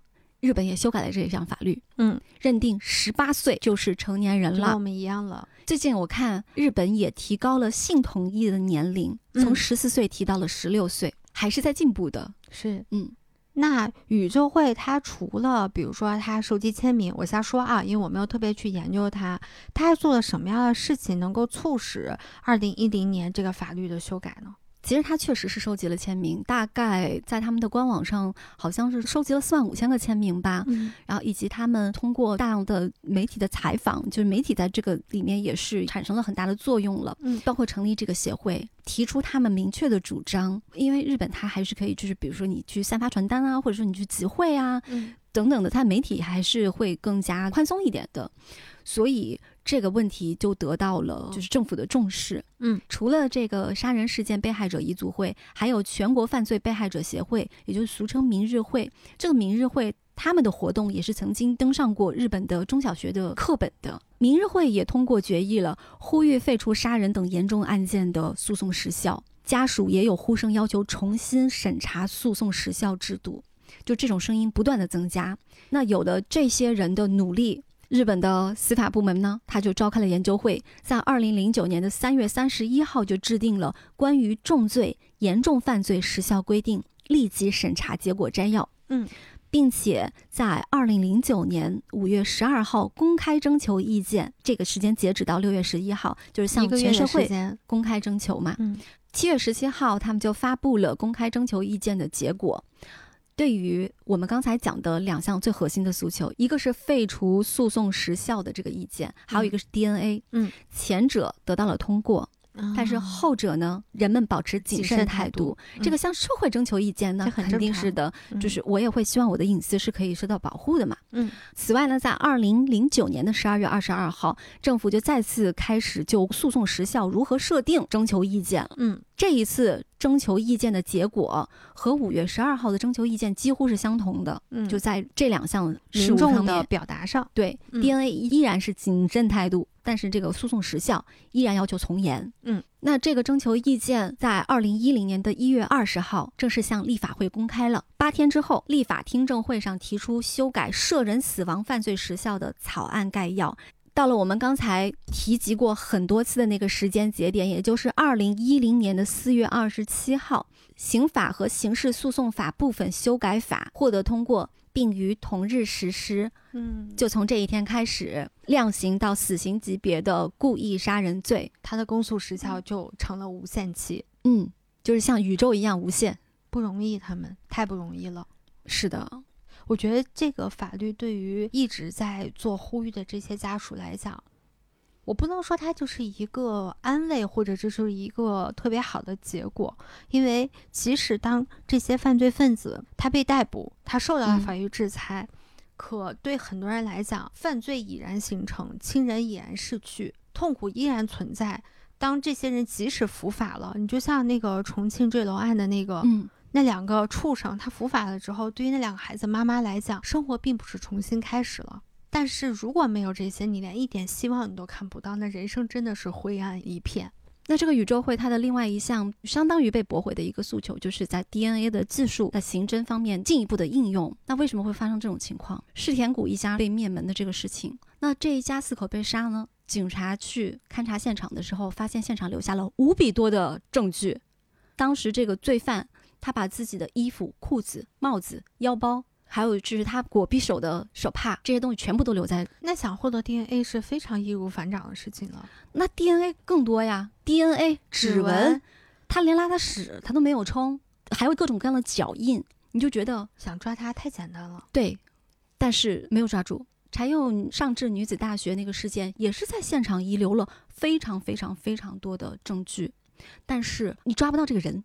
你不但抓不到这些人，他还有一个诉讼时效卡在那个地方，这更难以接受了。如果这样子就让犯罪分子逃了，那真的从情感上，我觉得受害者家属根本无法接受，所以才有了这个宇宙会的成立嘛。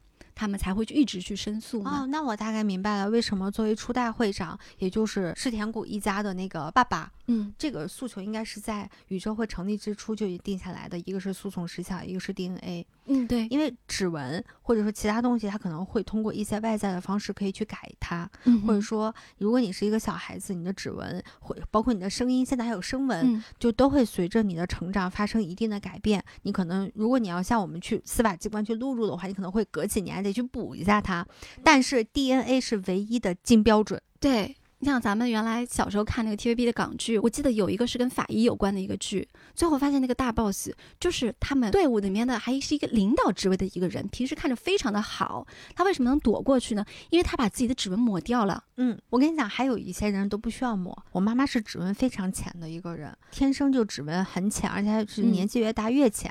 她在最后在工作打卡的时候，她都打不上。而且我发现我现在也有这个趋势。那如果真的有这样的一个人，然后他去犯罪了，那怎么去抓他？你指纹没有啊？那你这个时候 DNA 就起到了非常重要的作用。那对于世田谷一家的这个灭门案来讲，他的爸爸可能也是很担心，有的证物可能就是被篡改的，比如说指纹，然后有的东西可能就是会会发生改变的，比如说容貌，唯一可以确定的就是 DNA，所以他就一直在推动这件事情。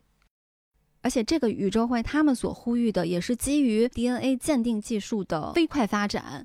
比如说，在美国，它就有一项叫 John Doe 的起诉制度，是针对于性虐待相关的犯罪的，比如说强奸或者是强迫猥亵。在提起诉讼的时候，我可以不知道这个罪犯是谁，嗯，但是只要我有他的 DNA，我就可以起诉他。哦，这就等于说是，哪怕说你逃脱了，哪怕说我通过 DNA 比对，我没有办法找到这个罪犯，嗯，但是我只要有他的 DNA，我就可以起诉他。虽然这个起诉制度它其实是在美国受到一些质疑的，但是美国也有很多州的法院都裁定它是符合宪法的。嗯，我觉得它是这种呃诉讼时效的一个补丁。当然，它所得到的批评就是这样的一个制度会使无罪推定原则和诉讼时效失效，它会破坏刑事司法制度本身。当然，这都是存在争议的。但是，可能对于受害者家属来说，我有这样的诉求非常的正常。是的，宇宙会的这个宗旨里面还有一段。他就说，科学进步日新月异，我们现在正处于一个可以通过微小物体识别罪犯的时代。例如，据说 DNA 可以以四点七万亿分之一的概率识别罪犯。如果是这样的话，对于面临即将到来的诉讼时效的死者家属来说，采取措施赋予 DNA 精神权利，起诉拥有这种精神权利的人，以及终止诉讼时效是紧迫的问题。着重提出了 DNA 的这个问题。我们白银案不就是靠 DNA？嗯，他当时是查到了旁系他的亲属上，嗯，然后完了最后一点点一点点查到了最终这个罪犯身上。如果没有 DNA 技术的发展，如果没有说这个案子一定要破掉，因为他已经进入侦查了，嗯，按照我们国家法律来讲，他不受二十年的这个约束，过了二十年还要被侦查，但是他们就利用 DNA 技术把这个真凶就揪出来了。嗯，跟白银案很像的就是美国那个荆州杀手。荆州杀手就是一个连环杀手，他强奸并且杀害女性嘛，嗯，并且他原来是个警察，对，好像直到这个人七十多岁的时候，也是通过他很远的一个亲属，好像追溯到什么曾曾曾祖母啊什么的，通过 DNA 查出了这个人是凶手，所以到现在的日本警视厅，他依然会有几个特别搜查本部。就比如说上祖尸骨三丁目一家四人抢劫杀人事件，也就是世田谷一家灭门案特别搜查本部，换到我们的语境就是专案组。这个专案组至今没有解散。嗯，还有柴又三丁目女大学生杀人放火事件，以及八王子超市强盗杀人事件。其实这些案件发生的时间啊，比如说八王子超市这个事儿，应该是九五年。嗯，柴又三丁目这个女大学生被杀是九六年。世田谷一家是两千年，因为我们有时候如果不是特别的去注意记一些日期的话，会觉得这个世田谷的这个灭门案，它被太多的自媒体的文章啊，或者说是播客节目，还有视频被提及，你会觉得它这个案件是不是离我们很近啊？但是你会发现，其实是一个二十三年前的一个案件了。你到现在再去看东京警视厅的那个官网，你依然可以查到这些案件非常详尽的信息，甚至他又做了一个中文版的。这一家人的照片，案发的那个地方，以及犯人在现场遗留的所有的东西，这些东西他在哪生产的，生产了多少，向哪里售卖了，就是他在现场遗留了多少的物品，而他甚至会在里面讲当时电视上放了一些什么节目，他把案发当天的那个节目单也贴在了上面，还有那个时候社会上在流行什么样的口号，发生了什么样的重大事件，流行什么歌，一首南天群星的《Tsunami》。还有那个时候最畅销的书是什么？其中是 J.K. 罗琳的，应该是《魔法石》。哎，零零年的话就是第一本，对，《魔法师》。对，就是《哈利波特与魔法石》。他把这些信息，他在努力的还原出来当时那个情境。也许一首歌，也许是一个新闻，也许是就是在任何情境下有可能触动你的回忆，嗯，让你想起来啊，我在那个时候。或许我看到了一些东西，或者听到了一些东西。是，还有就是柴又上智大学那个女孩被杀的那个案件，它有一个专属的页面，它里面同样有在现场罪犯遗留了多少多少的物品，什么捆绑他的胶带、杀他的刀，还有一些在不同年代不同人的目击证明。比如说几几年几月几日的时候，会发现有一个男子穿着褐色的雨衣，撑着一把伞，站在那个路口看着他们家。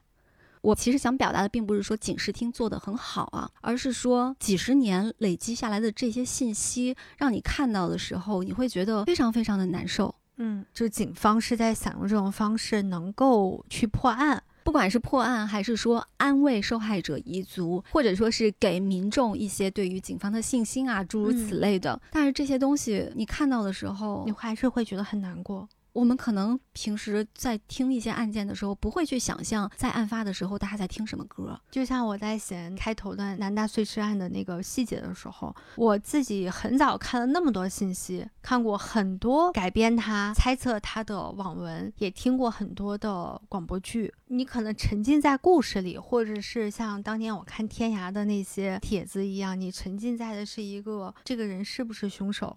他为什么可以把这些事说的那么的详细？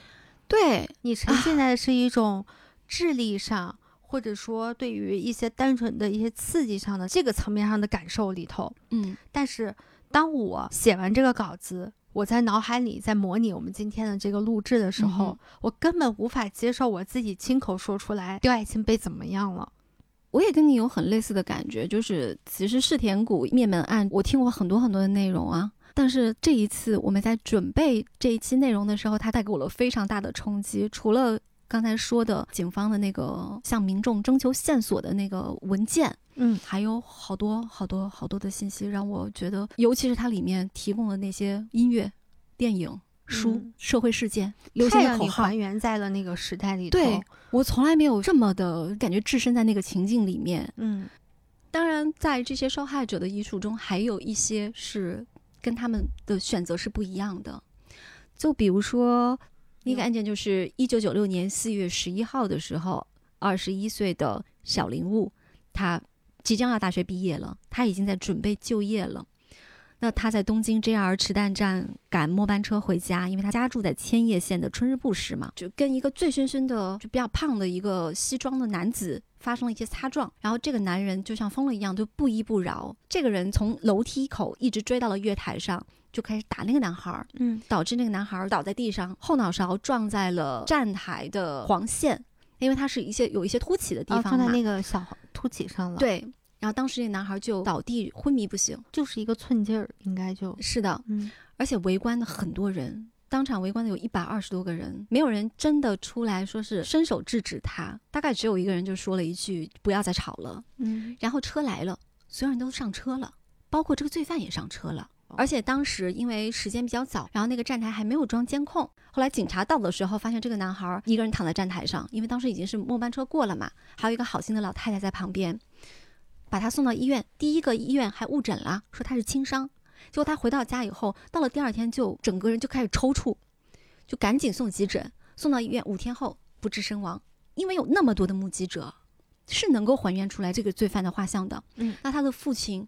就一直在，他就在站台上每天去发传单，征集有没有人见过这个男人。他甚至曾经跟到过很像当时那个画像上那个男人的人，嗯，但是后来他跟丢了。他这么多年来一直锲而不舍地去追查线索，但是二零一零年四月二十七号这个法案通过嘛，他在二零一二年大概应该是三四月份的时候，他向警署就提交了我不再追诉了。嗯，他当时就给出的理由是他儿子已经死去了二十四年了。如果能找到的话，早就找到了。如果说法律是可以随意修改的话，那法律的威力将不再存在。当然，这是他的一个一种看法。嗯，而且日本每天发生那么多的案件，比我儿子这个案件严重的多的案子很多。希望有限的警力可以去追查那些案件，所以他放弃了追诉，然后把儿子的遗物领回来了。这些纪录片都是可以在网上找到的，那个场景也让人看得很难受。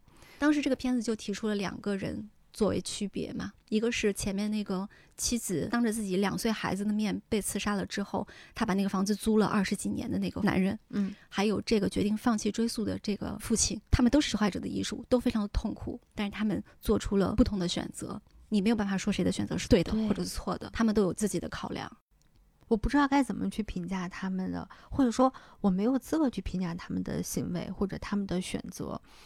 我刚刚你在讲的时候，我在每一次我都会适度代入一下我作为受害者家属的这个心境嘛。嗯，我说实话，我两边我都能够理解，也都能够体谅，我却不知道该如何表达这个矛盾的代入和体谅的那个心情。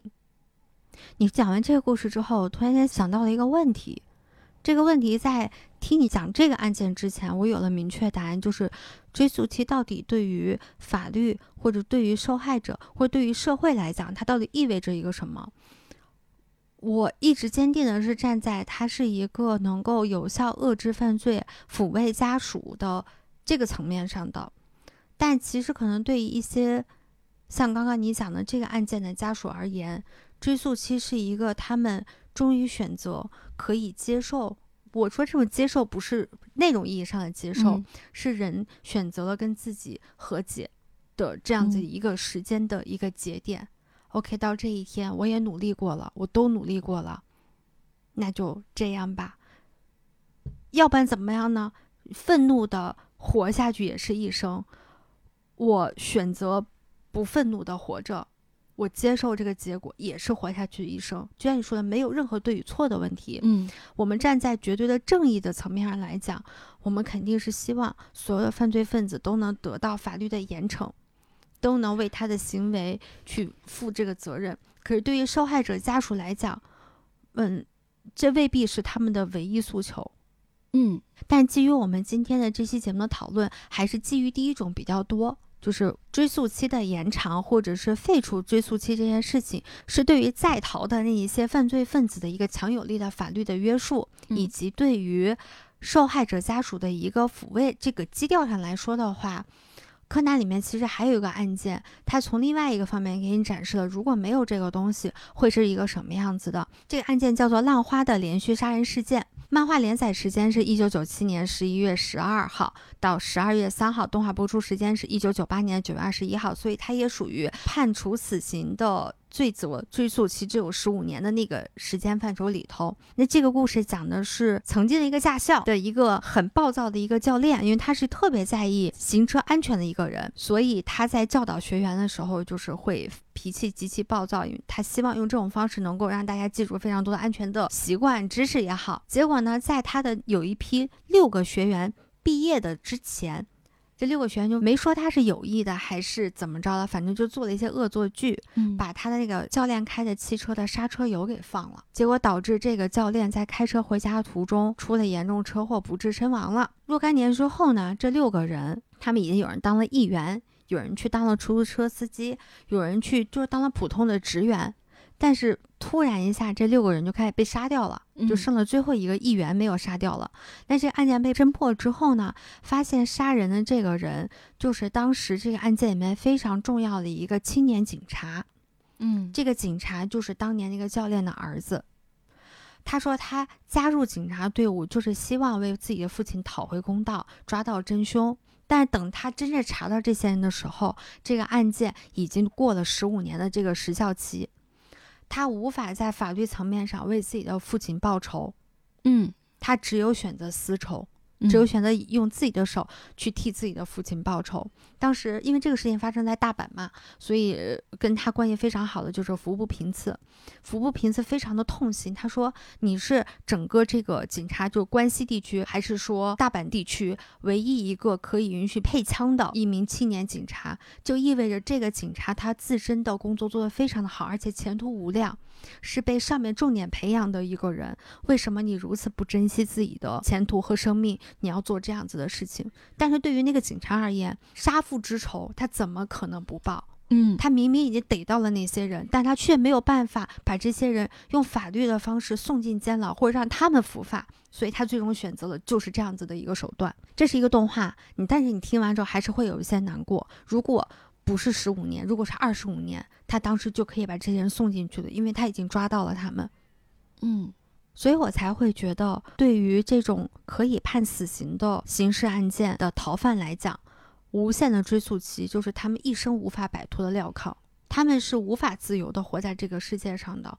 无论如何，他们都是会被钉死的那一波人。而且，如果作为受害者家属，当你觉得我不想再去追溯了，嗯，其实你也可以像那个刚才我们讲的小林悟的父亲小林邦三郎一样，去向法院提交我的终止追诉的这个申请。嗯，所以说起来，追溯时效这个事情啊，我觉得就在这一点，我们国家真的做的就是很不错的。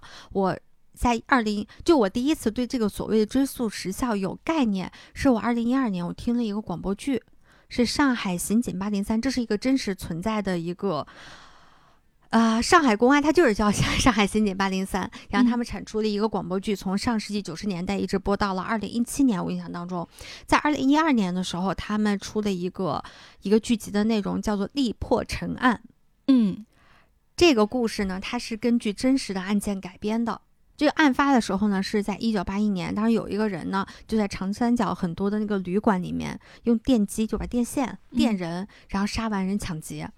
嗯，然后这个案件当年，因为首先刑事技术我们还是比较落后的，因为那个时候就是发展的不太好嘛。一九八一年，啊，那太早了，对，太早太早了。所以什么指纹呀，什么不是没有提取得到，包括那时候提取指纹的技术也是非常落后的。嗯，他最后应该只提取到了半枚还是一枚的带有残破的那个指纹。你 DNA 更不用想了，那个时候估计能做 DNA 的只有北京公安部了吧？嗯，就没有那个技术，没有嗯，谁也花不起钱买那个机器。所以这个案件当时接手的就是上海市八零三，但是若干年之后他们一直没有侦破。这案子最后侦破是在二零一二年的时候，终于刚刚我提到的那枚不太完整的指纹被比对上了。在这三十一年间，上海八零三换了好几批警察，就当年第一批侦办他的那个案件的老警察，在真正破案的时候已经七十七岁了。嗯，就这个我不知道他们有没有专案组啊，但是至少证明的是他们一直在比对相关的证物，嗯，在追凶。在三十一年之后，二零一二年，这个人被抓了。二零一三年判了有期徒刑。除了这个案件呢，还有一个案件，它也是一个发生在南京非常残忍的一个凶杀案，是一九九二年三月二十四号。南京医学院女生被奸杀的一个案件，二十八年之后他告破了，也是非常曲折的过程，比对了非常多的物证，警察调查了非常多年。当时我还记得这个案件第一次爆出来的时候，还传了乌龙，说是刁爱青的那个案件被侦破了，但是很快警方就辟谣了，说这不是刁爱青的案件，虽然他们两个一个是九一年嘛，一个是九二年，时间很接近。嗯，然后被侦破了，然后但是警方也说了，他们也去做了相关的物证对比，然后之后没有信息出来，那就应该是这个案件的案犯，他并不是刁汉清的那个案犯。嗯，说这两个案件，一个是二十八年，一个是三十一年，你要按追诉期来讲，他们已经远超追诉期了。嗯哼，如果我们也像日本一样，它会有一个明确的时限的话，无论是二十五年还是之前的十五年。这两个案犯都可以逍遥法外了。节目的最后，我们还是回到柯南。跟糖糖认识这么久啊，他跟我聊过这么多柯南的案子，跟我安利了这么多的，就是单集啊，或者是剧场版啊。它确实是一个本格推理，但是就这次准备这个案件的时候，意外的我们就发现它里面真的是有很强的社会派的影子，让我对于柯南的这个思想高度发生了新的认知。哎。而且他这个案件很好的平衡了本格和社会派的那个比例，嗯，因为本来社会派就是一个在日本生长出来的这么样的一派别嘛。有时候我觉得本格的案子越看精品越少，因为你看的案子越多，你都会觉得有时候会走到一个天花板。嗯，但是社会派呢，因为随着社会时代背景的不同，对国情的不同，人性的不同，所以它有更长青的这种生命力的可能性。所以我觉得这也就是柯南能够成为常青树的一个很重要的原因。嗯，他早期的有很多案件，无论是从技法上来说，还是从他的利益上来说，都要比很多后期的案件要好的太多了。嗯，其实像这样子的案件，柯南有好多，就是我现在脑海里面已经有一些作品的名单了。之后呢，还会找机会，我们找一些，就是不要每次一聊就给大家聊一个非常完整的案件，然后讲这案件有多么的离奇，多么的恐怖，多么的残忍。这是一方面，我觉得像我们今天讨论这种追诉期这个事情，就是一个蛮有意思的一件事儿。嗯，你能通过一个小小的一个法律问题的一个切口，你能看到日本这个社会，它对于这样的类型的案件是一种什么样的看法？法律界又是做了些什么？受害者家属又经历了些什么？我们能从另外一个角度去看到这些案件。我觉得这就是柯南的牛逼之处。你想，它是一个给孩子看的子供向的动漫作品。他可以用深入浅出的方式去提供这些内容，真的很牛。我们之后还会再跟大家讲一讲类似的案件。所以今天这一集也是《拆漫大案要案纪实》系列的其中一集啦。而且最近我们发现了有另外一个作品，它所改编的那个真实案件也是在我们今天这个节目里面出现过的，就是三亿日元抢劫案。所以小山要给大家好好准备一下。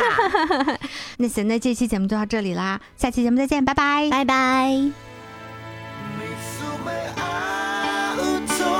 素直におしゃべり。